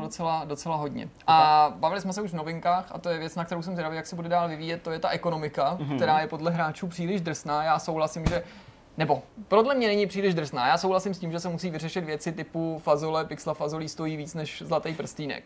Nepochybně, to je potřeba vyřešit. To, že je drsná, se mi líbí a myslím si, že lidi nebo rád si poslechnou opačný názor, ale přijde mi, že spousta těch lidí prostě kope kolem sebe a není schopná akceptovat tu jako náročnou hratelnost nebo tu náročnou ekonomiku, prostě protože jsme zvyklí, že přesně libovolná hra právě typu GTA Online, naskočím do první hry, do prvního režimu, dojedu pátej a už dostanu prostě minimálně tolik a tolik dolarů, už si můžu koupit minimálně tuhle bouchačku, nový kvádro, boty a já nevím, novou lampičku do svého partýru, rozumíš mi, že prostě imrvére tě ty hry dneska odměňují za nic, za tvoji neschopnost nebo za... A tady jsou lidi najednou překvapení, že splní jednu blbou zakázku, která jim trvá 10 minut, vylezou někam koně, pak skončí 8. prostě ze 20 v nějakém jako deathmatchi a že si prostě nemůžou hned koupit nový kol. No sakra, že nemůžou, to je přece ten divoký západ, že ty věci jsou drahý. Můžeš být rád, že můžeš v té hře začít nejen s revolverem, nejen s tou pistolí, ale že třeba máš tu opakovačku. Já bych tě ještě víc jako slíknul z kůže, protože pak má smysl ty věci plnit, pak má smysl ten jako level sledovat, pak má smysl prostě zakládat si na tom. Pak když vidíš prostě, že proti tobě jde borec, co má prostě buřinku, jo, nejlepší boty, super koně, nádherný sedlo a prostě nějakou zlatou gravírovanou zbraň, tak ten já se fakt dobrý, nebo to hraje fakt dlouho, je to nějaký ocenění, ne, že všichni prostě mají maximálně vylevelovaný tábor a všechno nej, tak to bych jako... Ačkoliv chápu tu snahu to upravit, tak doufám, že i po té úpravě tam zůstane něco z této tvrdosti, která se mi líbí. A z druhé strany, to si zase myslím, že by mě jako potěšilo, kdyby vyřešili, to je problém, který tam cítím stran nějaký chaotičnosti. Abych to vysvětlil, mě totiž, když jsme o tom taky informovali v novinkách, nepřišlo vůbec blbý, že v té hře není passive mod, který je v GTAčku a i tam jako ne, že mě štval, jako on herně dává naprosto smysl, proč tam je, ale je nerealistický. Je to prvek, který nějakým způsobem jako narušuje tu iluzi z toho světa. Ale v GTAčku, GTA Online je spousta nerealistických věcí. Jak jsem to tak jako s nás akceptoval a samozřejmě jako hráč jsem to taky někdy využil. Jsem rád, že můžu zamknout svý auto, že mi s ním každý neodjede, že ho můžu zamknout i před kámošema, že právě mě nezabíjí někdo furt do kolečka, zejména když tady to funguje v Red Dead úplně stejně jako v GTA Online, že když někdo zabije na tom místě, tak ty se oživíš jenom kousek od toho místa, takže když je někdo chce trolovat, tak tě prostě může do nekonečna zabíjet pořád a ty se marně snažíš mu uniknout, dokud nemáš třeba štěstí, že se nepovede se ho nějakým způsobem zbavit. Respektu, že ve westernu by to působilo jako pěst na oko, ten pasivní, to bylo jako ještě horší. Ale ty hráči toho zneužívají a je potřeba s tím něco dělat a to něco by podle mě měla být nějaký AIčko, nějaký šerifové, nějaký maršalové, nějaká prostě ruka zákona, kterou budou představovat ty NPCčka, který mnohem tvrději budou tohleto trestat, protože úplně klasický případ je, že když skončí nějaký ten event, jako jsem popisoval, s těma koněma, tak to všechny vyplivne na tom jednom místě, ten event jakoby skončil, a ty lidi se chtějí rozprchnout nebo chtějí začít plnit mise a tam jako se začne odehrávat naprosto to největší zoufalství, kdy všichni ty jako nějaký jako hráči, co se nemůžou vyrovnat s tím, že třeba to nevyhráli nebo prostě si chtějí jenom vylejt zlost, tak začnou prostě zabíjet všechny ty okolní do kolečka se vzájemně a to se jako, tam se nedá odsaď pomalu ani vymotat, natož pak představa, že by si zašel, já jsem tam byl třeba zrovna u nějaký železniční stanice, vzal jsem si tam misi, měl jsem odvísnit někam nějaký pytle peněz, prostě jako bez šance, jo, jako že to tě pak jako rupne v kouli z toho a paradoxně já mám takový jako roleplay, jo, že mám prostě jakýho starýho černocha, říkal jsem Zdeňkovi, že to je takový nějaký bejvalej psanec, prostě polepšený, jo, a prostě nechtěl jsem se nechat do té potyčky zatáhnout, jo, prostě chtěl jsem být jako dobrý chlap, jo, úplně jsem to prožíval, úplně 10. smrt, jsem říkal, ne, já si půjdu po svým, já prostě tady nasednu na svýho koně a odjedu a prostě o 5 minut později, tak vysvině, takže vy si myslíte, že takhle budete se starým černochem tady vyjebávat, tak a teď to tam začal všechno kropit. trápit. A teď přesně jednoho toho týpka jsem si vyhlíd a on už, ne, už jako odjíždí, že říkal, ne, nikam nepojedeš, zabiju tě. A on se respawnoval se, ne, co kam jedeš, jakýho koně si voláš, zabiju tě prostě. A teď znova se respawnul, že jo, tak jsem, že tamhle seš, tak jsem to zaskropil přes nějaký jako kaktus, přes nějaký ty a znova. A vlastně jsem to takhle jako hrát nechtěl, a ten chlap mě tak naštval, že jsem ho tam prostě musel ještě asi 10krát zabít a pak jsem se smál, že on pak utíkal na tom koni, ještě jsem ho nějaký jednou odprázk, tam spadnu, pak jsem motal, bylo to fakt jak v takový té grotesce, jak ten člověk jakože padá a to a ty střílí za ním a pak už jsem jenom tu flintu měl a hoře, tak prkej, dělej, tancuj ty blbečku, prostě a on si tam někde motal. Ale prostě on si začal a prostě si říkal, tak takhle, ale tohle se jako, tohle se nemělo stát, protože po té úvodní potyčce tam měl prostě někdo najet nějaký, jak říkám, nějaký maršalové, já nevím, a měli to prostě nějakým způsobem rozebrat, protože z toho stalo jako strašný chaos a bylo by blbý, kdyby ten jako svět upadl do takového chaosu. Jirko, na závěr, ještě řekli jsme si, že nebudeme to hodnotit, ještě je přece jenom brzo, ale úplně jednoduchá otázka. Je to vlastně celý zábavný? Mě to baví, protože mi to dalo přesně to, o čem jsem jako snil dávno před oznámením nějakého jako Red Dead Redemption 2 nebo Red Dead Online. To jako není to dotažený po jako milionu stránkách, ale prostě bylo by jako úplně zbytečný říkat, že to se bude dál vyvíjet, něco tam přibyde, spoustu věcí, jako jasný, že podívej se na GTAčko. Ten základ je mnohem zdravější, než bylo GTAčko možná i po 2 letech, po 3 letech, jako ten jeho online. A já jsem jako kluk opakovaně snil a při hraní, že jo, třeba i původního Red Dead Redemption, kde ten multiplayer prostě zdaleka neměl takovýhle ambice, že nějak takhle bych to jednou chtěl hrát, že takhle bych vytvořit si svoji postavu, s tou se tam pohybovat, žít si ten svůj příběh, nenechat se do ničeho tlačit. Ne, fakt je to jako hodně zajímavý, je to, má to fakt všechny předpoklady, bej to tady s náma hodně dlouho a jsem zvědavý, jak se vypořádají výváři s tím omezením toho prostředí, toho westernu, nakolik kreativní budou a jak budou schopní přinášet nový pestrý nápady a prvky do té hry, aniž by právě sáhli k těm fantasmagorickým věcem, které jsou vlastní GTAčku a fungují tam, protože prostě GTAčko je takový, jaký je. Okay, dobrá, no hele, jako kdybych měl čas, hraju a zjišťuju třeba i věci, které tady vůbec nepadly, jako jak je to s tou grafikou a tak dále, ale nechme si to asi už na nějaké další povídání. My se samozřejmě budeme snažit si tak nějak jako zahrát a společně to ještě užít, abychom mohli reportovat právě i tu nějakou vzájemnou legraci a srandu, kterou si tam člověk může užít. Možná úplně na závěr, ano. A to je spíš taková zajímavost, jak aby jsme se taky jako uměli střelit do vlastní nohy nebo ukázat, jaký jsme pitomci, tak jako já to udělám za nás dva, tak my jsme tady se Zdeňkem opakovaně zpochybňovali PlayStation bonus, který je exkluzivní pro PlayStation, což je 1 sedlo, 1 kůň, 1 hadry a 1 pistole. A vzhledem k tomu, jak je ta ekonomika v tom Red Dead nastavená, vlastně boháč. Tak jako jsem byl zatraceně rád a udělal jsem jako... Jo, že jsem strávil nějaký ten čas, protože to není, že si to vyklikáš jenom v jednom menu, protože jednu tu věc jde získat z menu, tak jsem byl fakt rád, že hraju zrovna na PlayStationu a že jsem si ty věci mohl jako dopřát, protože ta kobila je jako zatraceně lepší než ta herka, se kterou jsem začínal. Já sedlo je fakt super, hadry mě až tak netankujou a ten kolt jako se taky docela hodí, takže vlastně tyhle ty bonusy PlayStationový jsou celkem fajn a já jsem jako rád jako byl přichycený třeba při tomto omylu, že vidím, že nakonec, ačkoliv je tam miliarda jiných krámů v tom katalogu, takže dostat nějaký krámy do začátku zadarmo je vlastně docela boží. Super. Okay, dobrá, tak teď už ale nechme Red Dead být a pojďme na rozhovor s Jirkou Dosedělem, který jsme vám slíbili hned na začátku. Vortex by se neobešel bez zajímavého hosta a hostem v tomto týdnu je Jirka Doseděl alias JD alias Sand Eagle. Ahoj. Ahoj. Jak už jste určitě pochopili, tak Jirka je z týmu SCS Software a dělá na Euro Truck Simulatoru 2. A to je ten důvod, protože my si dneska budeme povídat o nedávno vydaném rozšíření Beyond the Baltic Sea, neboli Pobaltí, jak je to česky, a ty si na tom figuroval co by 3D grafik. Říkám to dobře? Je to tak. Paráda. Tak se do toho asi můžeme pustit. Určitě. Já bych asi začal možná začátkem tvojí cesty v SCS Software. Ty tam seš rok a 4 měsíce, pokud mě to... Je to tak. Jsem tam relativně krátkou dobu proti všem mým kolegům. Samozřejmě proti těm ostříleným matadorům, který mě musel nějakým způsobem zaučit, ale mám za sebou jakoby delší a větší projekty, dalo by se říct zahraniční, takže já jsem zvyklý na takový ten press, jsem zvyklý na lidi, jsem zvyklý na práci v týmu, jsem dokonce zvyklý na vedení toho týmu, jo, což já vlastně teďka dělám. A vlastně tohleto mě nějakým způsobem připravilo trošku rychleji než jakýhokoliv jiného nováčka, já jsem tam naběhl celkem rychle. A byl jsem až jsem žasnul, jak jsou kluci efektivní, rychlí a dokonalí, jo. Já nemůžu je vynachválit víc, jsou to fakt jako, je to dobře namazaný stroj a ta práce mi tam fakt jako nadchla. Hmm. Ty jsi zmínil nějaký předchozí zkušenosti, předchozí projekty, tak schválně poděl se s náma, jestli tak, můžeš nás nechat nahlídnout do toho, kde ses teda...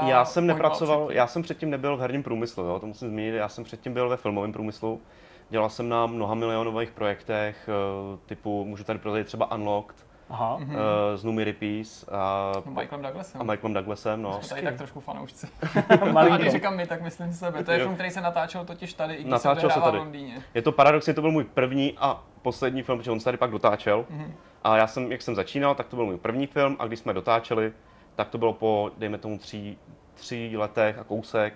A to jsme zase končili, že jo, s tím letem. Takže pro mě to bylo takový ohraničení toho. No tak to tě závidím, tuto zkušenost, protože já jsem tehdy strašně moc usiloval o to udělat rozhovor s Michaelem Douglasem při té příležitosti a nepodařilo se mi přes produkci dostat k němu, ale to je teda jako velká zkušenost, protože to je velký hollywoodský film, skvěle obsazený. Jo, bylo to super. Jo, tam mě taky hodili do vody, jako řekli mi plav, tak jsem plaval. Jo, od té doby prostě, když je přede mnou něco postavený, tak já se snažím to co nejrychleji, co nejlíp překonat. Můžeš jenom ještě divákům a samozřejmě i nám teda říct konkrétně, co jsi dělal u toho filmu přesně, jestli to je to? Tak já jsem měl dvě funkce, dělal jsem vlastně DAT asistenta, to znamená, my jsme se starali o to, že veškerý materiál z placu, tak se dostal v pořádku, dobře do střižny a do studia, zároveň jsme dělali denní práce, aby se na to režisér mohl podívat. A moje druhá funkce byla, že jsem dělal jakoby screen grafiku na všechny prostě monitory, jako zařízení, to znamená mobily a takový prostě, s čím ten herec mohl nějakým způsobem i komunikovat. A to znamená, že všechny ty high-tech věcičky, které vždycky vidíte na těch obrazovkách, to bylo vlastně moje dílo. To znamená, když herec právě třeba v jakýmkoliv filmu používá mobilní telefon, počítač, něco hackuje, používá nějaký fiktivní operační systém, to je to, co ty si jako vytvářel tu grafiku pro tohleto. Přesně tak. To je super, to já jsem vlastně nikdy s ním neměl možnost vstoupit do kontaktu a povídat si s ním, kdo tohle vytváří, protože to je často terčem takových různých legrací, nebo si tam lidi naopak ty grafici vloží něco ze sebe nebo nějaký vtipný easter egg, protože někdy ty systémy mají připomínat něco skutečného, někdy jsou úplně fiktivní. Jak jsi inspiroval třeba ty při té tvorbě? Takhle, to je vlastně, ono je to něco v podobě i toho herního průmyslu, má to vlastně podobnou strukturu. Je tam někdo, kdo se říká architekt, ten člověk zodpovídá za to, jak ten kompletně celý film vypadá. Jo, to znamená od záclon, jakou mají barvu, po tomu, jak vypadá ta aplikace pro hlavního záporáka, který odpaluje bombu, to je úplně jedno. A pod ním je pár dalších jakoby lidí, kteří by se říct schání referencech ukazují, jak to vypadá, jak by to mělo vypadat a architekt má většinou tu jakoby to poslední slovo. Jo, to znamená, že my jsme prezentovali návrhy a on říkal, jestli je s tím spokojený nebo ne. Bylo to bezvadná spolupráce, protože já toho člověka, kdo to dělal, to mám strašně rád. Dělal to Ondřej Nekvasil a to je podle mě je to jeden z nejlepších architektů, který jsem poznal, jo. A na těch projektech, dělal jsem na hodně projektech a musím říct, že s Ondřejem se mi pracoval vždycky výborně. A on na to má oko, věděl prostě, co chce, jak to má vypadat a nechal mi do určité míry i volnou ruku, jo. Že když jsme měli nějaký nápad, tak jsme ho mohli rozvinout a tak to vlastně vypadalo.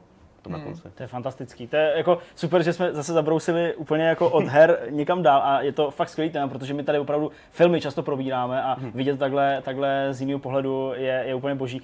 Když třeba ty sám někdy sleduješ samozřejmě filmy a vidíš tam nějaký takovýhle jako věci, je to pro tebe něco, na čím se třeba pousměješ, když to vypadá někdy fakt jako divně? Jako z větší části jo, protože samozřejmě jako každý, dá se říct 3D grafik i 2D grafik, tak my známe takový ty banky, odkud se to stahuje. My známe ty věci, jako takový ty základní, jak vypadá přesně tahle ta konkrétní animace. A teďka, když ji vidíte v nějakém vysokonákladovém filmu, že tam běhá někde na obrazovkách, opravdu taková ta věc za $2, kterou někdo stáhnul, jo, tak si říkáte, jako, že do toho asi nedali tolik, kolik by měli. Jo. Zajímavý. Proč se vlastně tyhle ty věci vytváří úplně od začátku? Má to nějaký důvod, třeba jako, že není možný nebo není jako jednoduchý použít tam normální operační systém nebo normální telefon s normálním iOS? Nebo Androidem? To je věc právě licencí. Jo, my si nemůžeme dovolit, nebo vlastně nikdo, kdo pracuje v IT a v tomhle si nemůže dovolit používat právě ten iOS nebo Windows, bez toho, aniž by se musel ptát, jestli to může použít, anebo případně nějakým způsobem zaplatit si tu licenci. Jo, s tím jsme hodněkrát narazili, to znamená, to jsou i značky, když se podíváte ve filmech, tam jsou i jinak SPZky a takový, protože dneska už je všechno žalovatelný. Jo, a na jednu stranu to musí vypadat reálně, jo, i blbej Linux právě, když použijete, tak většinou nějakou distribuci i musíte hlásit, že ji používáte. A pro hodně z těch lidí, kteří tohle dělají, kteří to zařizují, je to opravdu víc práce navíc a je jednodušší to vytvořit znova. Jo, aspoň na oko. Jo. OK, dobrá, no tak ačkoliv to teda nechci úplně utínat, protože prostě asi by se dalo povídat o filmu dál, tak pojďme k tomu, co ti teda vedlo, že si snad neskončil, nepokračoval v té filmové kariéře, když řeknu takhle, a že jsi zajímal a úspěšně se teda i dostal do SCS? Takhle to je takový citlivější téma, ale můžu jenom říct, že prostě mě to už, dalo by se říct, ne, že by mě to nebavilo, bavilo mě to vždycky a kdybych tam byl, mě to bude tak, samozřejmě vždycky bavit. Ale ty podmínky, ve kterých já jsem už dlouhodobě byl, protože to jsou 12-16 hodinový prostě štreky, navíc když to kombinujete se dvěma, dalo by se říct, placama, to znamená, že když jste i u toho na place a pak to ještě musíte jakoby programovat dohromady, dávat tomu ten look, tak většinou to bývalo i 20 hodin denně, jo, a to už já jsem prostě fyzicky nezvládal. To by nezvlád nikdo, takže to je pochopitelný. No a jak ses teda rozhodl, že by zrovna hry mohly být ten tvůj další cíl, protože samozřejmě je to taky součást kultury, ale přece jenom od filmu a takovýhle práce, kterou jsi dělal? Já od malička prostě rád hraju hry, jo. A jako bylo úplně náhodou, já jsem předtím jako o Eurotracích a co jsem slyšel, věděl jsem, měl jsem to povědomí, jenom takto a shodou okolností vlastně, já jsem byl tři měsíce doma, že jo, jako užíval jsem si zasloužený odpočinek a právě během těch 3 měsíců, tak já jsem si, doba nebylo co dělat, tak jsem si stáhnul Eurotracky, že jo, a začal jsem to pařil. A říkám jako dobrý, super, mezi tím jsem hledal práci, prostě co bych dělal dál, měl jsem něco rozjetýho, nějaký kamarády, dokonce nějaký známý v zahraničí a ale najednou prostě, když jsem projížděl jsem nějaký inzeráty na, nebudu říkat web, ale na nějaký z těch obvyklých webových stránek, tak jsem si všimnul, že viděl jsem logo, který mi okamžitě prostě praštilo přes nos, protože jsem ho viděl jako v uplynulých 3 týdnech prakticky pořád. A jsem říkal, tak se podíváme teda, co nabízejí, koukám 3D grafik, tak proč to neskusit? Zkusil jsem si, napsal jsem, teďka samozřejmě udivilo mě bezvadné vystupování, protože já nevím, kdokoliv prošel tím výběrovým kolečkem, tak ví, že napíše mail a teďka 2 týdny čeká, jestli se mu vůbec ozvou. To tak bývá. Většinou se neozvou vůbec, jo, takže člověk byl takový jakoby, ale tady jsem napsal hnedka ten den jsem dostal odpověď od našeho HR týmu a bylo to bezvadný, skvělý přístup, telefon hned na to, udělal jsem si vlastně test, všechno proběhlo bezvadně. A dalo by se říct, ani ne týden potom jsem byl vlastně na druhém kole a tam už jsme se zase bavili to je věc, kterou já mám hodně často, že jsme se bavili nejdřív jako první hodinu o filmu, jako proč jsem toto, a potom zbytek jsme teda ty zkušenosti vlastně s tou 3D grafikou a takový, což já tam mám podpořenou tím portfoliem a jako plásli jsme si a já od té doby jsem spokojený, je to super. To je skvělý, to je vážně skvělý. Čili, a to je možná i vlastně takovej trochu dotek takových těch ožahavých aktuálních témat, čili jsi dokázal vymanit z těch nekonečných crunchů 20-hodinových a v tuhle chvíli je to lepší. Určitě, jako bylo to takový, z začátku to bylo divný, protože udělal jsem si vlastně tu svoji práci, udělal jsem si něco navíc, teď jsem přišel domů a zjistil jsem, že mám na jeho hodně času. A bylo to takhle den za dnem a říkám, tyjo, tady je něco divně, jako já mám z toho dobrý pocit, já se do té práce i těším a jako po tom víkendu, prostě po tom dní nejsem vyčerpaný, nemám takový ty obrovský pytle pod očima každý ráno. Jasně. A skutečně jako si na té práci dávám záležet z vlastního zájmu, jo, což bylo něco, co já jsem do té doby věděl tak maximálně na začátku toho projektu, pak už to bylo jenom prostě o tom crunčování, říkáš. Jasně. Popiš, nebo zkus popsat, jak vypadá tvůj běžný den, jaká je teda tvoje ta konkrétní úloha v tom týmu, když pominu to, že děláš 3D grafiku, přijdeš ráno do práce a... Tak přijdu ráno do práce, první věc je, že samozřejmě musíme všichni, kdo pracují s asetama, i mapaři, tak musí stáhnout aktuální data, musíme se dostat vlastně na stejnou vlnu, jako jsou všichni ostatní, aby jsme věděli, kdo co dělal, co tam máme za novinky a takový. Takže to stáhnu, to chvilku trvá, ten proces samozřejmě není hnedka, jsou to většinou i gigabajty dat, takže to stáhneme, prověříme, zjistíme, co se vlastně dělo. Většinou já třeba chodím dřív do práce, než moji kolegové mapaři, takže mě tam vždycky čeká takový krásný seznam požadavků, který oni by rádi dostali, takže já mám buď 2 možnosti, buď s tím nemám problém, tak je uděláme, jo, dám klukům prostě vědět, jestli by si něco nechtěl rozebrat, tak jim to zadám a když je s něčím problém, tak jdu právě potom za jednotlivými mapařema a řešíme to vlastně one by one, jestli že to je nebo není proveditelný nebo s nějakým dalo by se říct, osekáním, nebo proč by to nemělo zrovna tohleto tam být. A to zadání té tvý práce, nebo co říkal, seznam požadavků, to může být tak banální, jako že ti třeba někdo z mapařů z toho týmu řekne, já nevím, přesouváme se do nový země a teď jsme zjistili, že v Estonsku roste tenhle strom, potřebovali bychom, abyste nám ho vymodelovali, aby jsme ho tam mohli rozsázet podél cesty. Takhle úplně ne, no, my většinou, když se přesouváme, tak to víme dopředu. No, jasně. A většinou my předtím máme research. Máme tam partu mladíků, kteří, mladí muži a mladé ženy, okay, kteří nám vlastně, dalo by se říct, vždycky předtím, než začne projekt, tak doslova jezdí prostě po mapě a hledají všechno to, co my tam potom posledně použijeme. Takže když do toho nastupujeme my a mapaři, tak většinou už máme obrovský balík věcí, který máme podchycený. Jo, ten research funguje v průběhu toho projektu pořád.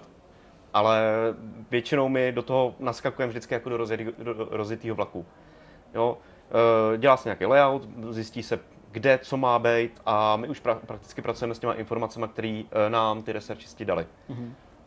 Když bychom to vzali úplně konkrétně, v klidu se všichni tady občerstvěte, to je v pořádku. Já jsem se nechtěl občerstvovat právě, když host hovoří, aby to nebylo neúctivé, co jsem řekl, to si tu neúctivost přežije. Tady, já určitě. Tak když to vezmeme konkrétně, tak jak už jsem říkal, vy jste aktuálně teda vydali to Pobaltí, my samozřejmě víme i od tvých kolegů a tak dále, že prostě se usilovně neustále na něčem dalším pracuje, to nechme stranou, ale kdybychom se teda podívali na to Pobaltí, tak co třeba konkrétně, když si vzpomeneš, nebo prostě když tak jako zazpomínáš na to Pobaltí, co tam pro tebe jako rezonovalo nejvíc, čeho si udělal nejvíc, nebo co tě třeba nejvíc bavilo? No tak začnu to, co jsem asi udělal nejvíc, tak to je, já zodpovídám za tým, který se stará o roudy.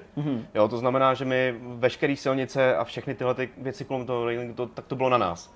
Jo, takže a to není nějaká pěkná texturka, která tam je prostě položena? Ne. Já jsem taky chtěl v čem je asfalt tam v Pobaltí jiný než asfalt? Já to řeknu takhle, je to věc, kterou vidíte 90% hry, jo, takže si na ní musíme dávat záležet. A teďka hodně lidí si říká, tak cesty, to je jenom nějaký asfalt položený, prostě nějaká křižovatka, bože. Ale když se do toho obujete, tak potom jezdí AIčka, nesmí narážet, musí tam být semafory, musí být dobře, musí tam být čáry, musí být správně, v každé možné situaci. Musí tam být zábradlí, který zrovna v této krajině, v tomhletom státě, v tomhletom městě má zrovna tuhle barvu a je takhle deformovaný, zrovna na tomhle místě. Jo, a teďka najednou z té velký je to jenom asfalt, se dostáváte do malinkatých detailů, který my musíme řešit každý den. Prostě jsou tam přejezdy, jsou tam prostě koleje, máme novinku, co jsou tramvaje a ty jsme museli prostě rozjíždět, dalo se říct, vlastně to bylo v potokách slz, potu a krve, jo, to bylo, protože samozřejmě je to vlastně nová bestie, která je na silnici, no, jasně. Vy se s ní můžete setkat, můžete do ní, dalo by se říct v úvozovkách i narazit, nebo ona narazí do vás, když si nedáváte pozor, když prostě když nejezdíte podle předpisů. A museli jsme to nějakým způsobem podchytit a museli jsme vzít, dalo by se říct, ten rozum do hrsti a vymyslet to, jak to udělat tak, aby se chovala co možná nejreálnějc, a zároveň to prostě nevzalo všechnu tu srandu a všechno z té hry. No ale zase, jak se vám tato práce bude hodit, to vložený úsilí v momentě, až dovolíte těm hráčům ovládat ty tramvaje, že jo? No, tak... Pojď, nenech se zahnat do úzkých. Ne, rozhodně ne. Hele, když jsme u těch jednotlivých vozidel, které se pohybují na té trati, nebo trati spíš na těch silnicích, kromě těch traků, které ovládají ty lidi, je i tohleto třeba nějaká část kontinuálního vývoje, že prostě neustále tam přidáváte nový auta a takovýhle a ty zdroje přebíráte víceméně, já nevím, z Google, nebo si to fotíte sami, nebo... Takhle, co se týče jakoby našich kamionů, tak tam je velká, tam je prostě šňůra toho, co my musíme udělat předtím, než vůbec ten kamion jde do vývoje. Jo, většinou to je právě to, co my dostáváme nejvíc, dá by se říct, ten největší kotel od našich fanoušků a od těch, kdo nás podporují, že nám trvá třeba trošku díl vyrobit ten trak, ale my předtím, než ho vůbec začneme dělat, tak tam jsou licence. Jsou tam prostě komunikace, dlouhý štreky s výrobcema těch kamionů, který jsou většinou, musím zaklepat, jsou úspěšný. Samozřejmě ty výrobci těch kamionů, ty nám snaží se nám víc vstříc, je to úžasná věc. A vlastně oni nám, dalo by se říct, poskytují i podklady k tomu. Jo, a oni i my se snažíme, aby jsme to měli co nejpřesnější, co nejvěrohodnější, takže děláme si to vlastně navzájem vlastně k vlastnímu dobru a je to úžasný, jo. A tenhle ten kolotoč my vlastně děláme pokaždý, i když děláme i malý autíčko. No to mě právě zajímalo, protože samozřejmě o těch tracích se mluví neustále, že jo? To je prostě to, čím tam ty hráči jezdí a to, co jako podléhá těm licencím, což třeba z rozhovoru s Pavlem Šeborem taky mohli naši diváci nasát, ale právě mě zajímaly ty malý autíčka. No ty malý autíčka, to je, když si, já rád říkám, když si všimnete, tak tam nejezdí žádná z známých značek v naší hře, u těch malých autíček. Aha, okay. A tak oni asi jako, tak jednak nesmí být, ne? Nebo jako licence není. Je to tak, že když nějakým způsobem, já vlastně ani nemůžu říct, jestli my se snažíme o licence prostě malých autíček, ale je to pro nás, dalo by se říct, takoby kontraproduktivní. Jo, jasně. No. Posuneme se dál. Mě by zajímalo, to Pobaltí je nejambicioznější dosud vydaný DLCčko, tak. Minimálně pro Euro Truck, ale možná i pro American Truck z toho pohledu, že pokrýváte 3 země kompletně a 2 další části. Jo, přesně tak. Jo, že to je přesně Litva, Lotyšsko, Estonsko a část Ruska, respektive Kaliningradská oblast a část Finska. Můžeš zkusit naznačit i našim divákům, jak obrovská výzva to je sledovat právě v tolika zemích současně ty věci, které jsou z pohledu té grafiky různorodý, které se proměňují krajinu od krajiny? Je to neuvěřitelná výzva. Jo, protože my máme ten systém nastavený tak, že většinou, když jsme dělali státy, dělali jsme jeden, maximálně třeba 2, 3, a bylo to takový semknutý, bylo to ucelený. A teďka, když jsme přijeli vlastně do toho Baltu, všimli jsme si věcí, že je to obrovská oblast, jo? Přece jenom fakt je to 5 států. A všimli jsme si toho, že jak se posouváme třeba od toho jihu na ten sever, tak tam je to v každém z těch států je to diametrálně odlišný. A my jsme stáli vlastně před tou výzvou, že se snažíme všech těch 5 států nacpat, když to řeknu zkráceně, do jednoho asetu. Jo? Že všechny ty asety, které my máme, tak musely splňovat podmínky pro všechny z těch států a musely být i unikátní pro všechny z těch států, takže vzniklo neuvěřitelné množství dat.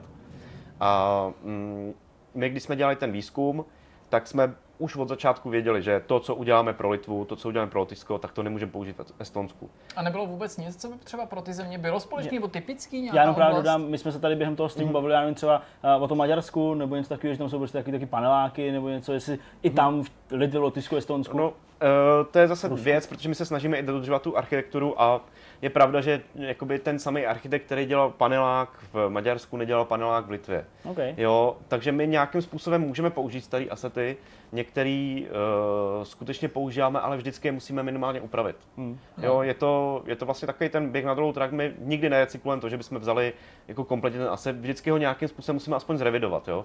Samozřejmě jsou tam věci, které my můžeme použít, to znamená, když víme, že tenhle ten patník je úplně ten samý, jako je ve Finsku, tak ho tam použijeme.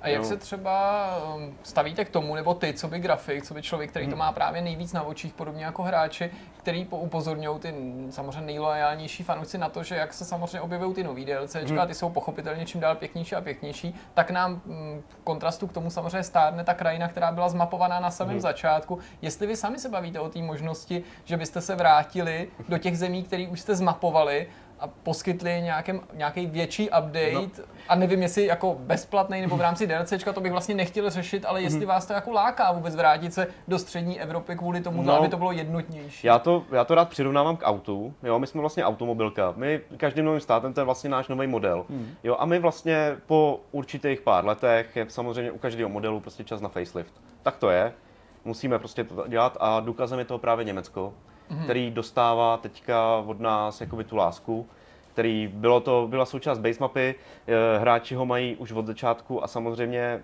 je nejlogičtější začít s ním, protože ono je nejvíc vidět. Je svojí rozlohou je obrovský a má vlastně pořád ten samý lokum na začátku. Tak jsme se rozhodli, že bezplatně prostě pojedeme s tím novým trendem, s těma novýma technologiemi a snažíme se prostě zvedat tu úroveň i těch starých států. Jo. Nezapomínáme na to, rozhodně na to nekašlem a chceme, ať to vypadá prostě krásně i za x let. Já nás teda ještě vezmu zpátky do toho Pobaltí, že tam jsem trošku utek, jenom mě to tak se tak spojilo, to, že pracujete na těch nových věcech a že jsou tady pořád i ty starý, ale to si myslím pěkně docela vysvětlil fanouškům. Na druhé straně, když třeba teďka jste se vydali do zemí, jako jsou ty zmíněný, ve kterých se třeba používá azbuka, jiná abeceda úplně, Nastrkali jste tam třeba nějaký jako skrytý forky, nebo využili jste třeba toho, že tomu hráči nerozumí, nebo ne všichni a některý naopak, jo, já nevím, to je třeba s fiktivníma značkama nějakýma, nebo názvama? No, to je právě ta potíž, protože my, jakoby paradoxně, tím, že my jsme vstoupili do toho Pobaltí, do Ruska, tak nám ta hráčská základna se zvětšila a to podstatný kus. My samozřejmě máme hodně ruských fanoušků, máme hodně ruských podporovatelů, a ty by to asi nevzali dobře, kdyby my jsme se po takové době dostali do Ruska a dělali bychom si jako srandu, jo. No to já snad nemyslím úplně na jejich účet, ale ne, jako... určitě já samozřejmě nemůžu říct, jestli tam nějaký easter eggy jsou nebo ne, to samozřejmě nevím, že jo, jasně, jestli tam nějaký jsou. Easter egg je od toho, aby se odhaloval. Přesně tak. A jestli tam prostě kluci nějaký takový propašovali, tak tam bude. A doporučuji teda fakt se podívat všude. My jsme samozřejmě byli takový celý nadšený ze všech takových těch betonových pomníků, víceméně socialismu a tak dále, který tam jsou všude roztroušený. A myslím, že tam i v tom streamu, který jsme z Pobaltí dělali, tak padlo, že jich tam jako neskutečné množství. Můžeš i na tohle to třeba zazpomínat, kde jste brali na to nějaké reference, nebo jak to vzniklo? Tak je jich přes 200. To můžu říct, že těch landmarků, co tam jsou, a to nejsou jenom pomníky, takové kostely, prostě různé velké budovy. Samozřejmě nechci zabředávat do přesného čísla, protože to sám nevím. Je jich obrovské množství. A právě, že hodně z těch pomníků je už na pohled dobře viditelných. To znamená, když jsme projížděli tu trasu, kterou jsme chtěli jet, tak jsme na první pohled viděli. A z druhé strany máme i jakoby reference i od fanoušků. Co vím, tak některé věci byly navrhnuté fanouškama, některé věci dokonce i lidma, kteří ve volném čase prostě tam proježdí a říkali, to je super, tohle to tam prostě musíme mít. A když tohle to řeknete prostě 100krát za sebou, to je super, to byste tam chtěl mít, tak už to najednou začne násobit, ale jako nelitujem toho. Přece jenom, když si to rozdělíte, těch 5 států, jako to je potom vychází na určitý počet na stát, což není tolik, i když ty státy jsou jakoby relativně maličký, tak dohromady to dává obrovský kolos a my jsme prostě nemohli zklamat tím, že dáme do Ruska víc a v Litvě najednou nebude nic. To jsme nemohli udělat, takže... Nakolik může to třeba i reflektovat? V pohodě. Jo. Nakolik může to reflektovat právě takovýhle přání fanoušků i stran toho, když určitě po každém dalším rozšíření k vám se přijde spousta nápadů a tipů, kam byste se měli posunout dál, do jaký země. Je to pro vás relevantní, nebo plníte nějaký dlouhodobý plán, který už je pevně daný? Tak plán je sice daný, ale my vždycky, když je ten dotaz relevantní, nebo když víme něco, nebo když nám řeknou něco, co my buď jsme si nevšimli, nebo je to pro nás prostě novinka, zajímá, tak samozřejmě u nás vždycky probíhá diskuze. Jo, když někdo přijde s tím, že zrovna tady na tom místě je takováhle krásná, nádherná věc, kterou my prostě nemůžeme minout, tak minimálně se o tom pobavíme. Jo, protože samozřejmě my známe Česko, jo, víme, co bychom tady chtěli sami za sebe dát, ale rozhodně nevíme to, jak kdo třeba právě občan z Ruska by tam z té jeho vesničky, kolem který projíždíme, tak tam má najednou věc, která prostě v té mapě by udělala takovýto velký wow. A my o ní nevíme, protože my se o ní nedoslechneme. Já to myslel, ale promiň, jenom spíš tak, jako jestli třeba teďka se k vám sejdou ohlasy, pokračujte dál ve Skandinávii a vy máte prostě jiný plán, jo, víš, tyhle globálnější, nebo jestli... Ty globálnější se scházejí bohužel každý den, nebo bohužel, bohu dík, oni jak kdy, protože tím, že my to vyvíjíme už tak dlouho, tak my už jsme si, nechci říct, zvykli, dalo by se říct, na ten kolotoč toho, že ty lidi chtějí vlastně to, co je pro ně prioritou. Jo, a my nemůžeme prostě tu prioritu dávat k jakoby jednotlivým lidem. Samozřejmě ten hlad po těch DLCčkách, po těch nových krajinách, i po těch nových asetech tady vždycky bude. Jo, a my se snažíme být všem vstříc. Vždycky se snažíme být všem vstříc. Bohužel my taky nejsme nafukovací a bohužel to trvá nějaký čas. Když mluvíš o tom, že nejste nafukovací, kolik vás pracuje na asetech do Eurotracku? To si teď... Nejsem schopen to říct, nejsem schopen tu cifru říct, vím, že je to dvouciferné číslo, ale nemůžu přesně. Jasně, chápu, to se mění, nebo se to nedá určit. A tvojich kolegů mapařů jsme se právě ptali i na ten jako v uvozovkách, jako denní výkon, jo? Protože diváky často prostě zajímá, jak rychle jsou schopní pracovat. U nich se to počítá, dejme tomu, já nevím, na kilometry cest za den. Existuje nějaký takovýhle měřítko pro vás? Jak třeba dlouho pracuješ na nějakým větším asetu, na nějakým větším landmarku třeba? No my máme takový, no bych říct, pomocníčky, víme, kolik by mělo trvat určitě jako třeba nějaký typ asetu, dejme tomu kostel nebo nějaký baráček, víme, jak dlouho by teoreticky měl trvat, což neznamená, že tak dlouho trvat bude. Jo? My samozřejmě s něčím si vyhrajeme víc, s něčím míň. Něco jde, něco nejde a pak tam jsou i ty technické věci, jakože nám zrovna třeba nespolupracuje software nebo se něco děje. Jakoby nejsme tímhletím limitovaný, ale snažíme se to držet už sami za sebe, protože víme, že jakmile to doděláme, tak na nás čeká ještě taková řada. A my to prostě musíme dodělat. Chápu. Stalo se vám u toho Pobaltí, že jste chtěli něco vytvořit a třeba engine to neumožnil, nebo se to ukázalo být tak komplexní, že by třeba výkon počítačů na to nestačil, že jste měli v hlavě něco, co jste museli opustit? Takhle, ten výkon počítačů, to je hlavní otázka u nás. My se snažíme, aby naše hra fungovala i s tímhletím DLCčkem na tom samém, jako bude ta base hra. To znamená, že máme nějaké nároky, musíme se jich držet. A hodně často se nám stává, že my na konci vždycky tu mapu optimalizujeme, aby to fakt jako šlo všude. A hodně často se nám stává, že jsme prostě v červených číslech, protože jsme se tam moc rozohnili. Jo? No, je to moc jednoduchý, jo? Dát tam úplně všechno. A pak se říct, je to krásný, jo. Pro lepší konfigurace je to krásný, je to fakt nádherný, ale to zase nemůžeme udělat těm našim hráčům, kteří tu lepší konfiguraci nemají. Hele, jde to do nekonečna to takhle držet. Já teda rozumím tomu zájmu nebo tomu, proč to takhle děláte. To je samozřejmě chvályhodný, že vlastně chcete umožnit majiteli té původní hry, aby nebyl ošizený o nějaký ty DLCčka, i kdyby neupgradeoval, ale to přece jenom ta hra má mnohaletý životní cyklus, nejde udržet do nekonečna, pokud se má i vyvíjet ta grafika, ne? No, jako my ty systémové požadavky, oni se měnějí. Jo? My samozřejmě nemůžeme už zaručit, že na počítač, který si nekoupíte, tak tu hru budeme dělat. Jo? Takže my samozřejmě trošku zvyšujeme ty nároky, snažíme se to optimalizovat a většinou i ten engine dostává jakoby trošku takový ty upgradey menší, který tu výkonnost prostě zvětšujou. Takže nám to dovolí růst jak assetově, tak prostě přes polygony, textury nový, větší, prostě hezčí, nový efekty. To nám to dovoluje a prakticky je to pořád ten samý engine. Já si můžu představit, že když člověk dokončí nějaký takovýhle monster dílo, jakým byl ten Balk, tak že určitě v něm zůstávají i pěkné vzpomínky nebo věci, prostě, které se povedly.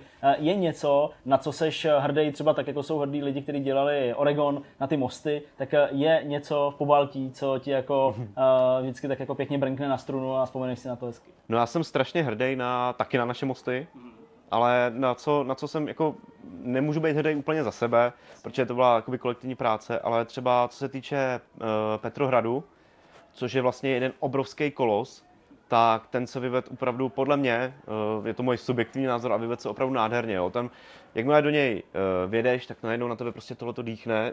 Ty fakt máš tu obrovskost, tu kolosálnost kolem sebe. A pro člověka, který zvykl na ty naše malé cestičky, na ty prostě různě velké dálnice, cokoliv, na ty vzdálenosti, a najednou jsi vevnitř a říká se, to prostě nemůže být z této hry, to je obrovský, jo. To je prostě, a furt jsem v něm a furt jedu Petrohradem. A i po 10 minutách, než z něho vyjedeš, tak si říkáš, wow, to je fakt jako velký, jo. Super. Když člověk dělá na střílečkách nebo dejme tomu akčních adventurách, a tak se může podívat na konkurenci a vychází tady bezpočet prostě podobných titulů, které ti můžou nějakým způsobem inspirovat, nebo může zkoušet přijít na to, jak ty lidi něco dělají a jak třeba zlepšit svoji práci. Jde tohle v případě SCS, protože vy nějakou konkurenci máte, co se týče traků, to nemá smysl zastírat. A to jsou jako hodně budgetový tituly, které jsou teďka někde tam, kde vy jste byli před mnoha lety, nebo kde bylo studio SCS, a některý z nich bych se nebál ani použít ten termín, spíš se snaží parazitovat třeba na té vaší značce, na tom jménu. To dost často používají třeba podobný loga. Teďka jsme se tady zrovna nedávno se Zdeňkem zasmáli něčemu, co se jmenuje, myslím, Alaskan Truck Simulator, a napodobuje to vlastně ten American Truck Simulator a zrovna zemi, že jo, teda, nebo stát, který vy nemáte pokrytej. Ale můžou vám takovýhle hry něco dát, nebo nějaký jiný tituly, nebo tobě? Jiný tituly určitě, protože my se pořád snažíme vylepšovat tu technologii, dalo by se říct, dát do toho něco nového, aby to vypadalo hezčej, aby to pro nás bylo jednodušší. Takže samozřejmě komerční tituly, 3Ačkový tituly, ty nás vždycky zajímají, protože když vidíte třeba, já nevím, když vidíte Forzu, podíváte se na to, jak vypadá prostě země, jak vypadají asfalty, co všechno tam je, tak chcete to mít taky nějakým způsobem takhle udělaný, takže vám to dá takovou tu inspiraci, jak to ostatní hry mají, kde my bychom to měli tlačit, a samozřejmě naproti té konkurenci, která je jakoby ty, dalo by se říct, roky za náma, tak ty mají vlastně tu velkou nevýhodu, že oni jsou postavili na tom komerčním engineu, většinou teda, kde oni mají ten velký balík a snaží se to prostě do něj nacpat, cokoliv, co oni chtějí. Zatímco my máme už od začátku všechno dělané právě na tu míru a my vlastně rosteme jako strom a všechno, co my uděláme, tak vlastně nová větev a můžeme si to ohnout k tomu, co my potřebujeme. Jo, což oni nikdy nebudou mít, tohleto pokud se taky, dalo by se říct, neudělají vlastní engine. A všim si třeba i toho, že, a to já to nemyslím vůbec jako nějak zlé, jo, jako, že oni třeba se snaží, ta vaše konkurence právě nabízet, někdy mi přijde cíleně věci, které třeba vaše hry nemají, protože třeba si říkám, oni naslouchají té komunitě a snaží se lokalizovat ty nějaké oblasti, ve kterých by vám mohli tím potenciálně zákazníkům něco nabídnout. Já nevím, že někde jdou třeba měnit ty pneumatiky a to vím, že vaši fanoušci si taky přejou, aby se tam objevilo. To se snažíte třeba nějakým způsobem jako tomu předcházet nebo to reflektovat, dohnat? My doháníme vlastně svým vlastním způsobem, protože některé requesty, které byly před pár roky, my řešíme pořád, takže my to pořád upgradeujeme. Ale zase na druhou stranu, když vidíme tu konkurenci, tak vidíme, že ona je na takovýhle úrovni a my, když se tam třeba dejme tomu za rok, za dva, dostaneme na to místo, které naše konkurence by si nám jako strašně ráda prodala, tak víme, že my jsme do toho dali takový maximum, že ty fanoušci, kteří prostě tu naší hru hrajou, tak si to stejně koupí. Jo, že prostě, i kdyby měli tu naši konkurenci, třeba právě ten Aljaška, ten simulátor, tak my, jestli se někdy dostaneme na Aljašku, tak jsem si 100% jistý, že ti naši hardcore fanoušci, kterým my se snažíme fakt jako vyjít vstříc, takže budou strašně rádi a jako podpoří nás stejně, tak jako tak. Jasně, já bych vlastně jenom na závěr toho mikrobloku chtěl dodat, že aby někdo to nechápal z diváků, takže s vás chci srovnávat s někým, kdo zjevně jako je zatím leta za váma, jak ty si sám řekl, ale spíš mě zajímá, zajímalo, tak jak si řekl ty sám, jestli to vlastně sledujete a taky to vnímáte, což jsem rád, jako, že vlastně jsme takhle mohli probrat. U filmu jsi skončil, teď jsi ve hrách, dlouhou dobu to vypadá, nebo máš nalinkováno, že budeš u Euro Truck Simulatoru, samozřejmě do té doby, jak tě bude bavit, ale umíš si představit, jak dlouho to třeba může být, protože spoustu vývojářů, se kterými my jsme i třeba mohli mluvit, tak říkali, že prostě po nějaký době, byť nová práce, skvělý tým a všechno, tak nějaká ta rutina je prostě dohnala k tomu, že museli skončit, nebo museli to nějak změnit. Já to znám moc dobře, tohleto je to vlastně i takový ten, nechci říkat úplně syndrom vyhoření, protože člověk, když je v práci, dělá prostě pořád tu samou věc, pořád dokola a ty požadavky se, samozřejmě není jich míň, je jich víc, roste to, je toho víc, tak ho to přirozeně přestane bavit, jo. Vezmu, já nevím, kdybych jedl každý den steak, tak taky už ho prostě za měsíc nebudu moc jíst. Ale myslím si, že já nejsem teďka schopný říct, jak dlouho tam vydržím, ale vím, že teďka mám nakročeno na to, že mi to baví. A já nechci moc jako koukat do budoucna na to, jak se vidíte za 5 let, to rozhodně ne. Já vím, že teď mě to baví, tak do toho dávám všechno a až nedej bože mě to někdy přestane bavit, tak vím, že budeme hledat prostě i třeba s Pavlem nějaký jiný možnosti, kde bych se tam hodil, protože zase je rozdíl mezi tím, co děláte a kde to děláte a mě vyhovuje obojí. A nechtěl bych se vzdávat i toho druhého, když by mi přestalo vyhovovat to, co dělám. To je super, to jsem fakt dobře. Ta by to asi měl mít každý, pro mě to je jako ideální. Máš jako ještě nějaký speciální dotaz? Možná spíš tobě, kdybychom mohli teďka dát prostor, jestli je něco, co by si chtěl třeba ještě vypíchnout na svý práci, nebo co by si chtěl zmínit, nebo co jsi třeba říkal, co dělal, by mělo zaznít, aby jsme se tě na to nezeptali. No, já bych každopádně, oni kluci to ode mě slyší docela často a myslím si, že už to nemyslím tak vážně, ale já bych chtěl jakoby všem lidem, všem kolegům, se kterými já pracuji, tak já bych chtěl hodně poděkovat za to, že vlastně dělají tu svoji práci tak dobře. Kluci, jak mapaři, tak moji vlastně kolegové asetáři, tak dělají prostě na 120-130%. Vždycky, když jsou nějaký termíny, tak to vždycky zvládají. Neměli jsme tam nikdy žádný zuřivější konflikt. Vím, že do té společnosti vždycky, když je něco třeba udělat, nebo tak to uděláme to společně a vím, že jakoby za tohletu, já nevím, jak to formulovat, ale za tuhletu situaci, jako je, tak za to nemůže jenom ta práce, nebo že děláme na hrách, ale za to můžou právě ty lidi, za které já jsem strašně rád, takže bych jim chtěl poděkovat za to, že fakt jsou jakoby důsledný a takhle dobrý v té své práci, kterou dělají. No to je perfektní, to je krásný. No tak my jsme samozřejmě moc rádi, protože to nadšení nečiší jenom z tebe, ale i z ostatních těch kolegů a prostě vidět, že opravdu v SCS to funguje. A odráží se to samotný, přesně tak, odráží se to z těch produktech, odráží se to v té komunitě. Já pevně doufám, že to diváky bavilo i dneska, protože to bylo perfektní povídání nejenom o hrách, ale i o tom filmu. Já doufám, že třeba možná budou mít nějakou příležitost si jenom tak sednout a pokecat právě o těch filmech, neřešit hry, protože určitě i tam máš co říct. Jirko, moc díky, že jsi udělal čas. Díky moc za další rozšíření našich obzorů taky a jak jsem říkal, doufám, že se zase někdy uvidíme. Díky moc. Taky děkuji za pozvání. No a díky. My už se přesuneme na úplný závěr tohohle vidcastu. Máme po rozhovoru, jsme na samém závěru, tak předáme zase slovo Petrovi, aby teďka v té uvolněné poslední finální části si nás pravil o tom, co si třeba zažil, viděl nebo zjistil zajímavého. Je to docela těžký, protože vymyslet nějakou jako specifickou aktivitu, kterou normálně zažívám denně, je vlastně dost náročný, protože je to většinou jenom probudit se, práce, spánek. Nicméně tenhle ten vlastně měsíc nebo ten uplynul, že jo? Prosinec už, tak ten vlastně asi nejtěžší za celý rok, protože vyšly vlastně 3 hry, které já jsem se rozhodl, že budu hrát v den vydání, což byl Fallout, byl to Battlefield a byl to Raid. Mm-hmm. Takže se snažím tak nějak jako po večerech pendlovat mezi nimi a zkusit se dát aspoň třeba půl hodiny, než to prostě zase zavřu. Což teda rozbil ještě Sprinter, který z těch vlastně 4 vlastně vyhrávají na plný čáře, což je docela smutný. To by si asi nečekal na začátku, když se to jako k tobě blíží. No jasně, že nicméně jako je to fakt teďka hrozný vidět takhle tady ty 3 tituly specificky, jak jako vlastně penalizující je, když si koupíte hru při launchi dneska. Jak to může být náročný, když prostě ty hry jsou rozflákaný, chybí v nich ledacos a obecně je to prostě vidět v tom, že já když si koupím hru, tak reálně bude hratelná třeba klidně za rok nějaký plný jako podpoře v té firmě, což na Falloutu je vidět z technického hlediska, na Battlefieldu obsahově, tam je to prostě hodně znát. Takže tady mě docela bolí, ale snažím se tak nějak uhrát z těch pár minut aspoň v každý a trošku se posouvat, no, protože moje ambice dohrávat hry bohužel oslabuje víc a víc. To je jako asi můj největší zážitek, který můžu bohužel přispět, protože nic zásadního nového jsem nezažil a neviděl. Vždyť z Vánoce, takže vlastně finišuju veškerý takový ty roční přípravy, že jo, pracovní a podobně, samý vánoční updaty a tak, takže tím trávím všechen čas momentálně, no, bohužel. Já teda se musím vrátit na tomhle místě ještě k tomu, co jsme zažili s Jirkou na streamu ve středu. Ano, ve středu to bylo, ve středu podvečer neplánovaně, kdy jsme se pustili do hraní a té poslední chybějící singleplayerové části Battlefieldu. S tím tankem, ještě. S tím tankem, The Last Tiger. A musím se k tomu vrátit právě z toho důvodu, že nepustil jsem se to znova, nehrál jsem to znova, aby jsem jako v tom našel nějaký skrytý poselství, který jsme tady třeba během toho streamu jako nepostřehli.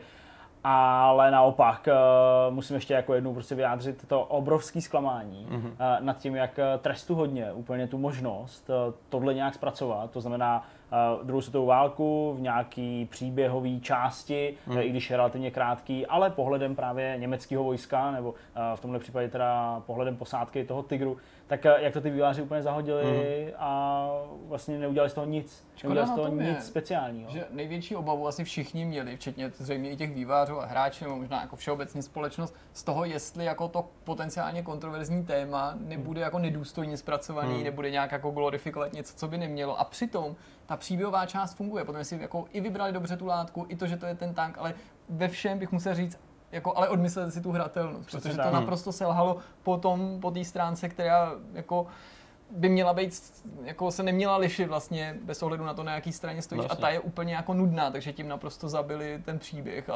všechno to, co mělo jako ti to dát. Tak nějak bych to asi řekl. Ta hratelnost byla fakt hrozná. Nerozumím tomu, že udělali něco tak strašně obyčejného, jako je prostě jízda tankem po rozbořeným nebo rozbíjejícím se městě a kdy jako naprosto nedává smysl to, co tam děláte, prostě řídíte tank, pak z tanku vyskočíte, jste najednou nějaký tajný agent, který jde vytáhnout nějaký dokumenty, aby nepadly do rukou spojenců, pak zase vlezete zpátky do tanku, pak zase vylezete z tanku, abyste někoho odstřelili, pak zase vlezete zpátky do tanku, prostě jako přece ty vole, to není tak těžký, ne? Vzít jako něco skutečného, něco fakt, co se stalo do pytle, něco, co prostě jako samo si napsalo ten příběh a samo bylo nějakou zajímavou minikapitolečkou v celém tom obrovském kolosu jménem druhá světová válka. A to ty tankové mise byly prostě mnohem lepší. Já vím, že to není lehký udělat tankovou misi ve střílečce, ale přece v tom Battlefieldu 1 a ten neměl teda nikterak skvostný ty war stories, tak tam přece bylo vidět, že to jako jde udělat dobře, že to umí teda dokonce udělat. Ono jako já jsem na tohle vzpomínal, rozhodně se jako nechci stavit do nějaký opozice a nebo prostě nějak to vyvracet, protože souhlasím s tím, že ten zážitek z té tankové mise v Battlefieldu 1 jsem měl lepší než z téhle. Tohle jako rozhodně platí, ale na druhou stranu vlastně to byla hodně podobná jako formula, když tak řeknu, protože ty si běžel vedle toho tanku, aby si tam odpálil nějaký ty hnízda skovaný v lese. To se udělal 3x nebo 4x, to bylo úplně stejný. Abyste pak následně s tím tankem tuším někde zapadli nebo byl nějaký rozsekaný. Jo, ale tak to prostě se měnilo logicky teda na rozdíl. Jo, jasně, nebylo to ve městě, to přišlo prostě mnohem pestřejší, že to byl fakt příběh jako posádky toho tanku, tohle byla taková jenom tam. To jo, ale stejně pak se s tebe stal nějaký sniper a střílel jsi tam prostě v noci, nebo jsi tam někoho prostě měl v noci tiše odkráglovat, pak se do toho tanku vrátit. Jako, byla to podobná nějaká jako šablonka, i když ano, dobře, to prostředí tomu pomohlo, že se začal někde v lese, pokud se pamatuju všechno správně, a pak prostě přes nějakou tu velkou přestřelku na nějaký takový ty plání, která se tam vybíhala k nějakým těm bunkrům, nebo jak to bylo v té jedničce, že? A no, pak tam teda někde myslím zapad, nebo jak to bylo, a pak tam teda běhal s tou ostřelovačkou, nebo něco takového, pak padla noc. A, no to bylo, jak si hledal nějaký ty díly pro ten svůj. Přesně, aby se to mohlo opravit, pak v noci prostě se tam nějak trochu pohádali. No ale třeba ta finální bitva v tom tanku byla třeba mnohem lepší. Rozhodně, jo. Tady prostě to, že opravdu to postavili jako klišé, kdy jeden tank tady div nevypráská půlku té armády, která se tam o to město snaží, ta spojenecká, to je prostě strašný. A fakt mi to jako vlastně mrzí a zároveň i vlastně trochu štve z úplně jiných důvodů, než to asi štve půlku internetu. Jo, tak mě prostě vadí jenom to, že ty vývojáři často, ale i filmaři, jo, často prostě sahají k nějakým jima vymyšleným příběhům, který na první pohled, jo, vypadají fantasticky, jsou zasazení do světové války a tak dále, ale prostě jako ta historie sama o sobě to uměla napsat prostě zajímavý. A mě fakt strašně mrzí, že prostě nevezmu něco skutečného, reálného. Jo, a vlastně mi ani nevadilo, jestli ten tank je zelený nebo fialový. To by asi vadilo, ale jestli není zelený nebo hnědej. Ale prostě kdyby jako si nevymýšleli a dali tam něco realistického. A pak třeba dobře i tu posádku nechali chcípnout. Jo, jako fajn, tak prostě takový to je. To je prostě ta válka v té plné nahotě. Ty lidi tam umírali. Jo, to je prostě, ano, to je to špatný. To prostě připomínáme a proč prostě nikdo nechce, aby se to opakovalo. Proč to nemůže být? Jako proč prostě to všechno musí být takovýhle jako nevím. Takže jsem takový z toho rozčarovaný. No. Ale jak říkám, asi z úplně jiných důvodů, než jako celá řada lidí jiných, kteří na to nedávají. Ta lepší část toho updateu byla pak ještě ta multiplayer mapa dodatečná. A tu jsem hrál už taky. A za mě to trošku vyplnilo tu mezeru, která tam vznikla, protože konečně ty vozidla, že jako na těch mapách normálně sice byly, ale dost omezený, nepotkáváš tanky minimálně. Takže tady to bylo už trošku lepší. Samozřejmě otázka, jak bude zapojit do celého toho koloběhu, protože je to mapa jenom na Conquest, takže už není v těch Grand Operations, takže ji možná nebudeš potkávat tak často, když hraješ tady ty dlouhé kampaně. Souhlasím. Ale samozřejmě jako ten pocit z té akce mezi těmi vozidlama je najednou prostě lepší a citelnější, takže nějaký opravy, nějaký content se určitě hodí. Jirko? Hele, já mám takový jako 3 typy. Ten první, ten opakuju všude. Já jsem ho na Twitteru, dneska jsem ho říkal našemu hostovi, musím ho říct i našim divákům, protože všichni, kdo někdy potřebují použít nějaký tuškový baterie, ať už 2Ačka nebo 3Ačka, jako ku příkladu my. Kupujte si tuškové baterie Aerosel z Lidlu, perfektní kvalita. Ne, já fakt jako, já teďka se z toho dělám legraci, ale to je pro mě je to fakt jako zjištění. My tady s baterkami bojujeme, takže pro mě je to jako fakt hodnotná informace. Já si jako nedělám prču, prostě ty baterky vydrží jako téměř totéž, co ty nejdražší baterky, které můžeš mít v ceně třeba 4 kousky za 300 korun. Jo, což je prostě šílená cena. Tenhle ty stojí 8 za 60 korun a prostě jsou to v podstatě jako výkonem prostě se blíží duracelkám. Jo, prostě ty baterky jsou perfektní, opakovaně hrávali v D-testu, takže pokud krmíte nějakou svoji elektroniku, včetně třeba nějakých gamepadů, tuškovýma bateriema, například u Xboxového ovladače, tak kupujte si Aerosel, protože to vám fakt dopřeje k lidu. Paráda. Aerosel a k dispozici pouze v Lidlu.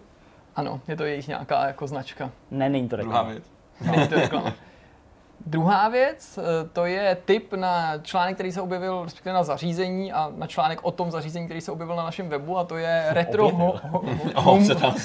Jirka ho napsal, ale on tam objevil se bez mého přičinění. Homebrew konzoli. A telefon. Homebrew konzoli, která se jmenuje Ocelot, což je jako pseudo retro konzole s perfektní vektorovou grafikou. Má 2 zabudované hry, který vlastně musel vyvinout a naprogramovat přímo autor té konzole, protože zřejmě s podporou dalších vývojářů počítat nemůže, protože ta konzole existuje na světě jenom v jediném prototypu, i když on zveřejnil teda kompletní dokumentaci, takže by bylo docela hezký, kdyby na jeho snaží někdo navázal a vyrobil si taky tu konzoli. No a co je na té konzoli to nejzajímavější, že místo displeje nebo monitoru nebo televize používá jako zobrazovací zařízení osciloskop. Klasika, tak je... a na počátku absolutním. Ale to je fakt jako super, nejde, ale když vidíš na tom osciloskopu, kde běží ta variace na toho Star Foxe, 60 fps úplně super plynulá se spoustou těch jako drátěných 3D objektů, jak si říkáš, tyjo, tak tohle je normálně alternativní jako realita, ve který prostě Vectrex 28 je aktuální nejoblíbenější herní konzole. Všichni žijeme v nějaký podivuhodný variaci na Fallout svět, protože ještě všechno je to v těch zelených a modrých odstínech.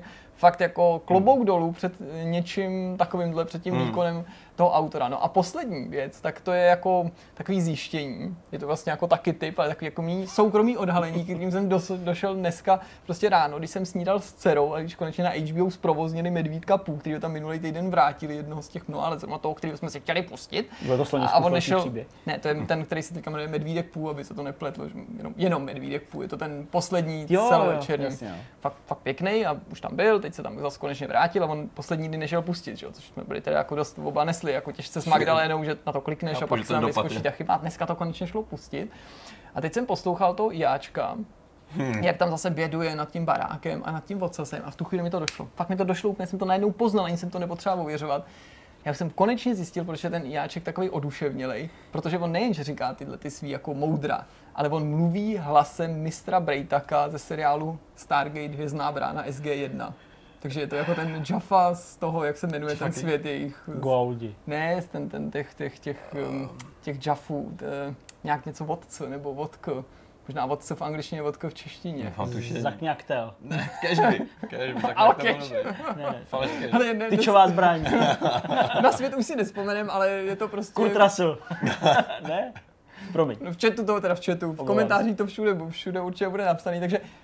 Český daber právě, který propůjčil hlas Jáčkovi teďka, protože on tam se změnil ten daber, protože ten původní zemřel v roce 99, tak ten aktuální daber, ten právě dabuje i mistra Brejtaka. No hele. Což teda jako z toho Jáčky teda úplně jako novou postavu v mých očích, protože on fakt pronáší ty moudra a já už teďka, to je takový to jako vidíš to, nebo slyšíš to a už to nikdy z té hlavy nedostaneš, takže já úplně, pro mě ten Jáček má tu hlavu prostě toho Brejtaka, jo, tady s tím hadem, nebo prostě něco a říká ty moudra. Úplně někde jinde, hele, ten seriál, všechny čtyři postavy jsou vlastně každá nějak jako rozbitá, že jo. Medvídek Pů je prostě nějaký obéz, který se krmí tím medem, že a všechno jako bere ze všeho okolí a krade to a prostě se krmí. To prase, že jo, to se nevěří, že jo, to je vlastně člověk, který jako nemá, nebo nevěří, který má absolutně sebevědomí. Protože ono i o sobě mluví jako to. No. Bylo by sem to tam, nebo jako bylo bych to rádo udělalo. Ten osel, že to je prostě depkař, to je úplně jako totální depereze neustále. A tygr, který je naspídovaný, který neustále skáče a dělá jako, že to jsou všechno čtyři nějaké. Ale pozor, takže tam máš více, tam sova. Pan Králík, který je prostě na krku. Ten je úplně v krku. Kanga a Rů, že jo? Přesně, Kanga a Rů, ano. Přesně. Kangaroo, jako hodně kreativní. Je to hodně kreativní. No, přesně tak. To jsou všichni rozbitý, strašně. To je seriál prostě o mentálních nemocích rád. Ale já znám třeba lidi, kteří to jako úplně nesnášejí. To nedokážu pochopit, já to miluju. Že prostě jako v tom nevidí nějakou laskavost, ale že prostě v tom vidí třeba to, co říká Petr. Aha. A že mi to přijde jako poškozující úplně to ukazovat dětem. Jsou lidi, kteří úplně jako, a teda já se k ním bohužel řadím, jako nesnáší prasátko. Já nesnáším prasátko. Tak ho taky nemám rád. Jako úplně prostě to... jak je ukvičený, prostě to mě fakt vadí. Jako blbý je, že mě třeba ten film celovečerní, to mě taky jako štvalo, že jako Tygrův příběh je mnohem lepší, že jo. I to slonisko je lepší, když tam teda to prase zrovna dost taky vystupuje, teda jako se bojí, no, ale prostě to mi vadí, jo, ale jako opravdu vím a znám spoustu lidí, kteří to fakt jako nejsou ochotní vůbec jako akceptovat tuhle věc a úplně jako stokorcový les by prostě vzali bagrem, jako, jo, takže nevím, jo, já. Tak já doufám, že to minimálně Magdalena akceptuje, protože dneska ráno jsem jí takhle promlouval do duše, jak tam seděla a ládovala se tím chlebem, tak jsem jí říkal, ty ráda Pepa a Holly, já, táta, rád Pů, já rád Pů, ty, Holly. No, to máš ráda ty, ale já, moje nejoblíbenější pohádka, Karkul, ne Karkul, Pů, já Pů, Holly. Už na mě ten seriál... A ty si mluvíš takhle, myslíš tam, si mluvil normálně, aby jsi to naučila? Okay. Hele, takhle si víc rozumí. Kdo učí koho? Takhle si víc rozumí. Ok, dobrý, no tak já myslím, že jsme zase doputovali nakonec, že máme za sebou krásný, nádherný díl plný zábavy, slz, jak ji říkal tady Petr, a krve. No, při něčem to myslím říkal. Párkrát jsem to říkal. To říkal náš host. Aha, tak já myslím, že seděl tady někde. Byl to někdo, kdo byl tady, tak to řekl. Tak. Takže vám jste se pobavili a že je to pro vás hezký vstup do nového týdne. Pro nás je to vlastně spíše takový jako skoro konec tohohle týdne, protože v čtvrtek večer my se jdeme přesunout na vysílání Game Awards. Doufám, že to všechno dopadlo dobře a že se zase uvidíme, že jsme jako nějak jako neskonali nebo něco takového. Zase brzy. Tak jo, mějte se moc hezky. Ahoj. Ahoj.